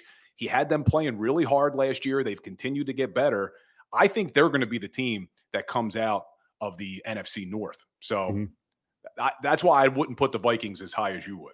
Okay. I, I can see what I do with the Vikings or the Lions. They finished the season really strong last year, so that's the good one there. Jordan Love, a question mark, obviously, with Green Bay when you're looking at that division. The, the Bears might jump out and surprise some people as well. But again, this is like talking about problems with the Eagles when you're getting to the third string and the fourth string. You just have a pretty good football team. Um, as far as the A F C, you have the teams that kind of jump out to everybody. Patrick Mahomes and the Kansas City Chiefs. Then after that, you talk about teams like the Buffalo Bills. You talk about teams like the Cincinnati Bengals and what they could bring to the table. We mentioned earlier Joe Burrow and some of the question marks surrounding his health to start the season. Is it as clear-cut with the Chiefs as it is for the Eagles in the N F C, or do you think the Chiefs have guys that are nipping at their heels? Again, on paper, I think the Chiefs are – always going to be head and shoulders above everybody in the A F C simply because of their quarterback. The quarterback is just so damn good. And Mahomes is just, he's on a different level than these other guys. But I do think that the Bengals are close. Joe Burrow has shown he's a winner. He played really well in his first two years in the N F L. And is this the year that the Buffalo Bills can finally get over the hump? I mean, I think they have to do something this year. Josh Allen every single year keeps falling short. This has to be the year that the Buffalo Bills do something. But there's another team that I will never count out, and that's the Pittsburgh Steelers, because you look at Mike Tomlin, the guy's never had a losing record as a head coach. That is a remarkable stat, that this guy has never had a losing record. And it was just a preseason. As Eagles fans, we know what the preseason can look like, Sam Bradford and Chip Kelly. But Kenny Pickett looked really good in the preseason. That receiver they have, Pickens, looks really good. So the Steelers, they could be a dark horse in the A F C. What, one thing I couldn't get over from last year is that Najee Harris two years ago had this like breakout year, looked like he was going to be a bell cow back and, and be able to catch the ball to the backfield as well and do all these great things. And then last year it felt like they really, even with a young quarterback, they did not trust giving the ball to Najee Harris nearly as much as they did in the previous season. And I thought, you know, he was going to be a, uh, you know, a comfort zone. I thought he was going to be a guy that you could rely on and take some pressure off your young quarterback. And they just did not ride him like they thought they like I thought they would at the start of the season. Why all of a sudden did he like disappear last year? Well, I had him on my fantasy league two years ago. Oh, did you? So I, I was not happy with what he did last year, but I think he was battling some injuries last season. He did have a lot of touches as a rookie, but I do think I think he had maybe a foot. I could be wrong, but I thought he had a, a little bit of a foot injury last year. But, you know, we'll see. But the guy, they have a lot of power on that offense. I know people are saying, no way, the Steelers, but good coaching, tough place to play. If their quarterback, I know he's got small hands. That was the thing about him coming out of college, small hands. But the Steelers could be a good team as well. But I do think it's probably a three-team race. It's probably the Chiefs, the Bengals, and the Bills for that for that conference. Man, you love the guys with the small hands there, my friend. Jared Goff, small hands. Kay Pickett, small hands. It's just the small hands guys. Uh, when, uh, when you look at a Super Bowl matchup, all right, so we'll get into this. We'll jump to this conclusion right now. When it comes to a Super Bowl matchup in the upcoming season, Bill Colarulo, who are you looking at? See, I, I'd love to be able to just say something crazy for the clickbait and all that. It's not going to be crazy. We're getting a rematch. It's going to be Kansas oh! City and Philadelphia. I'm I'm right there with you. I mean, yeah, I, that's I, it's it's the obvious choice. But you look at these teams, and it would be first of all, the storyline would be great. Mm-hmm. To have another matchup between these two quarterbacks, Andy Reid again going against Philadelphia. But, you know, there is one team. We're talking about former Philadelphia Eagles coaches with Andy Reid. The one team I didn't mention to keep an eye on is the Jacksonville Jaguars. And when we get to our Coach of the Year predictions, I could see Dougie P winning Coach of the Year this year down there in Jacksonville. He's got a very good quarterback. Trevor Lawrence's rookie season was wasted with the coach. So you saw what he did last year. They got Calvin Ridley coming back from his suspension. So watch out for the Jacksonville Jaguars and Dougie mm-hmm. P.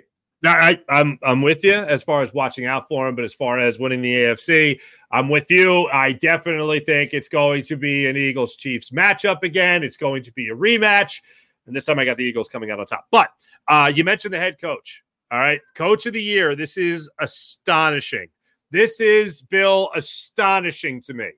Go back to N F L dot com. Coach of the Year, the favorite for Coach of the Year, a man who just got Aaron Rodgers to quarterback his team, Robert Saleh, is the leading candidate on N F L dot com to be Coach of the Year. After that, it's your boy, Mike Tomlin. It's your other boy. It's uh, Dan Campbell, Matt LaFleur, and then it's Doug Peterson, Mike McDaniel, Arthur Smith, Brandon Staley, Matt Eberflus, Sean Payton, Ron Rivera, DeMeco Ryans, Kyle Shanahan, Zach Taylor.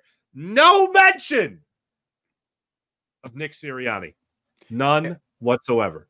I think that is. I don't think that Nick Sirianni can win Coach of the Year, just like Andy Reid probably can't win Coach of the Year. Not putting them on the same level. What okay. I'm saying is when you look at their teams, the fact that they went to a Super Bowl last year, you expect those teams to be good this season. So the teams who usually head whose head coaches win Coach of the Year are a team that outperformed the season before, or they lost a lot of players and they played better than anyone expected them to play. So that's why I think you don't you don't see Andy Reid in this list. You don't see Nick Sirianni on this list. Now, Rob Saleh, if he wins Coach of the Year, it would be outrageous. It would be outrageous. You bring in all these players, Aaron Rodgers, and they bring in all these players in the offseason. I don't think Saleh should win Coach of the Year. I do like some of these other guys on the list. I talked about Mike Tomlin. I talked about Dan Campbell, but I do think it is going to be Doug Peterson. And how about Doug Peterson? This shows how ruthless the N F L is. Cut his own son. Cut his own son when final cuts had to happen. How, how, how did that conversation? I would like to have been a fly on the wall. I'd like to see how that conversation went. And, and it's, I don't know if this is a, a, a usual thing, but I'm used to the, you know, the dramatic coach wants to see you bring your playbook.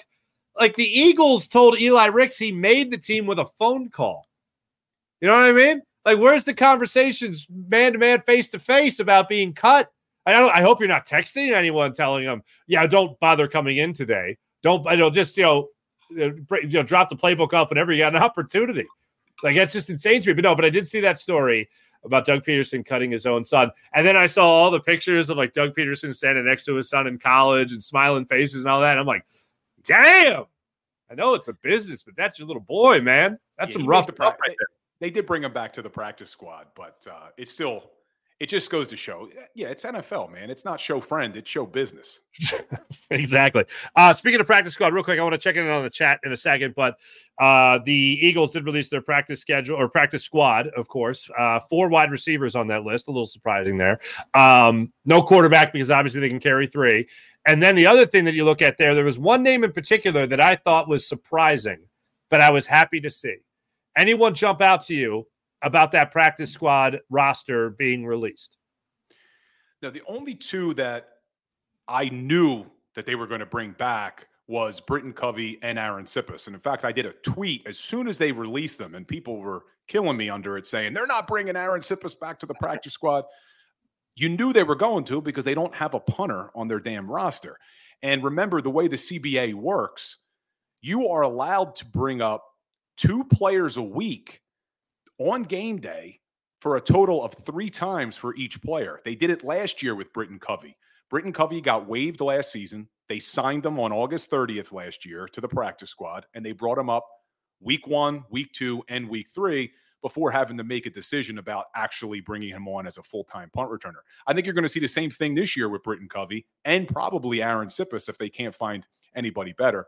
But the one guy that I was really happy to see get on the practice squad was Ben Vanseumeren, because he's got a lot of talent. You saw it in these preseason games. He's just raw, but his athletic ability, I won't be surprised if you see Vanseumeren called up sooner rather than later to help out with that special teams unit. I think he would be a great special teams player. Uh, look, I had my doubts about him at the start of the preseason and the start of training camp because I kept hearing that raw, that word raw surrounding Ben Vanseumeren. And I'm like, okay, that's that's great. You're talking about a guy that was a fullback, running back when he was in Michigan, made the transfer to Michigan State, became a full-time linebacker, and he had that raw talent, had a great pro day, and everyone was hyping him up to be this, you know, great thing. I got to say, I saw it. I saw the potential. He was out there a lot in the preseason. They were sending him on blitzes in the preseason. He was batting uh, footballs down, breaking up passes, making good hits. Coverage, uh, covering well is uh, also when he had to drop back in coverage. So I saw the raw talent that a lot of other people were talking about. So that was a good thing. But my guy, if I had to root for a guy to make the practice squad, it's the tight end Brady Russell. And I know they just acquired a tight end, making a trade with Denver to bring in Big O, right? Did you say up. his name yet? hold on, hold on. I think I wrote it phonetically the other day. I want to make sure. It's like Obamanam, Obamanam, uh, whatever it is.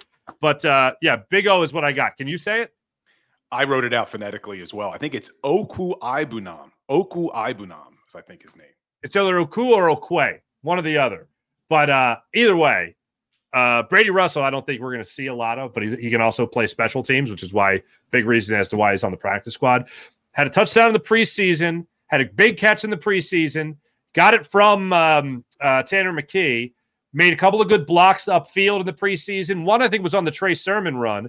The other, the big run. The other was, um, forget the other one, but uh, he just overall was a guy that is a tight end on this team. Jumped out to me during the preseason. And I was hoping that the preseason would earn him a spot on the practice squad. And I think it absolutely has, mostly for what he has done on special teams. Actually, you know what it was? It was the, um, it was the return. It was the kick return. He was out blocking in front, making some big blocks downfield or upfield. So that to me uh, might have solidified his spot on the practice squad, but I was happy to see that name out there. Um, Julian Good Jones is another one. I know some people were pulling for. Kyron Johnson's another one. Um, and uh, Mekhi Gardner is a cornerback some people were pulling for as well. Um, folks, it has been a blast. I, I let me get one more. Let me get a couple uh, in here real quick. Bieniemy, people look forward to him. Kenny Pickett is better than Brock Purdy. Okay, there you go. Um, Micah Tomasetti, Kenny Pickett. Yep, there you go. Joe, oh, Dank Kelly Green Burrito had some positive things. Fans don't matter. The players were whining. I don't know what it's about. Uh, was I hyping up? I don't think I was hyping up Kenny Pickett. No, I think I did. I hyped him up.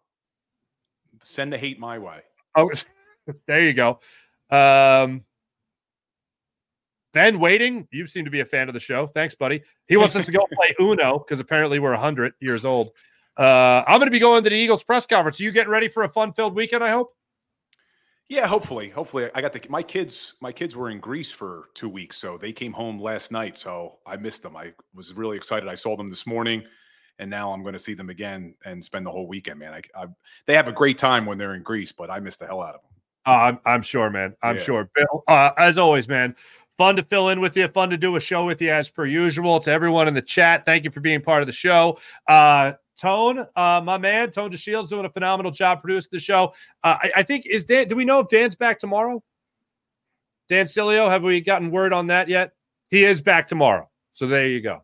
Thanks for being a part of the show, everyone in the chat there. Bill, a pleasure as always, my friend. Yeah, looking forward to it. And you mentioned it earlier, guys, but me and Farz are going to be co-hosting the halftime show when the season starts. So really looking forward to that, man. Yeah, more Eagles coverage, of course, when the season gets underway. Dan Sileo will be back with you guys hosting the National Football Show uh, tomorrow. Uh, until then, have a great rest of your day, everybody. Tone, great job as always. My name is Mark Farzetta. That's Bill Colarulo. Have a great rest of your day, everybody. See ya.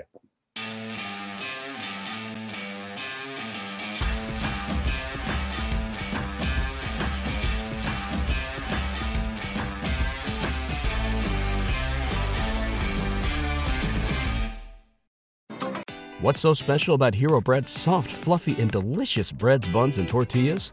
Hero Bread serves up zero to one grams of net carbs, five to eleven grams of protein, and high fiber in every delicious serving. Made with natural ingredients, Hero Bread supports gut health, promotes weight management, and helps maintain blood sugar. Hero also drops other limited edition ultra-low net carb goodies like rich, flaky croissants and buttery brioche slider rolls. Head to hero dot co to shop today.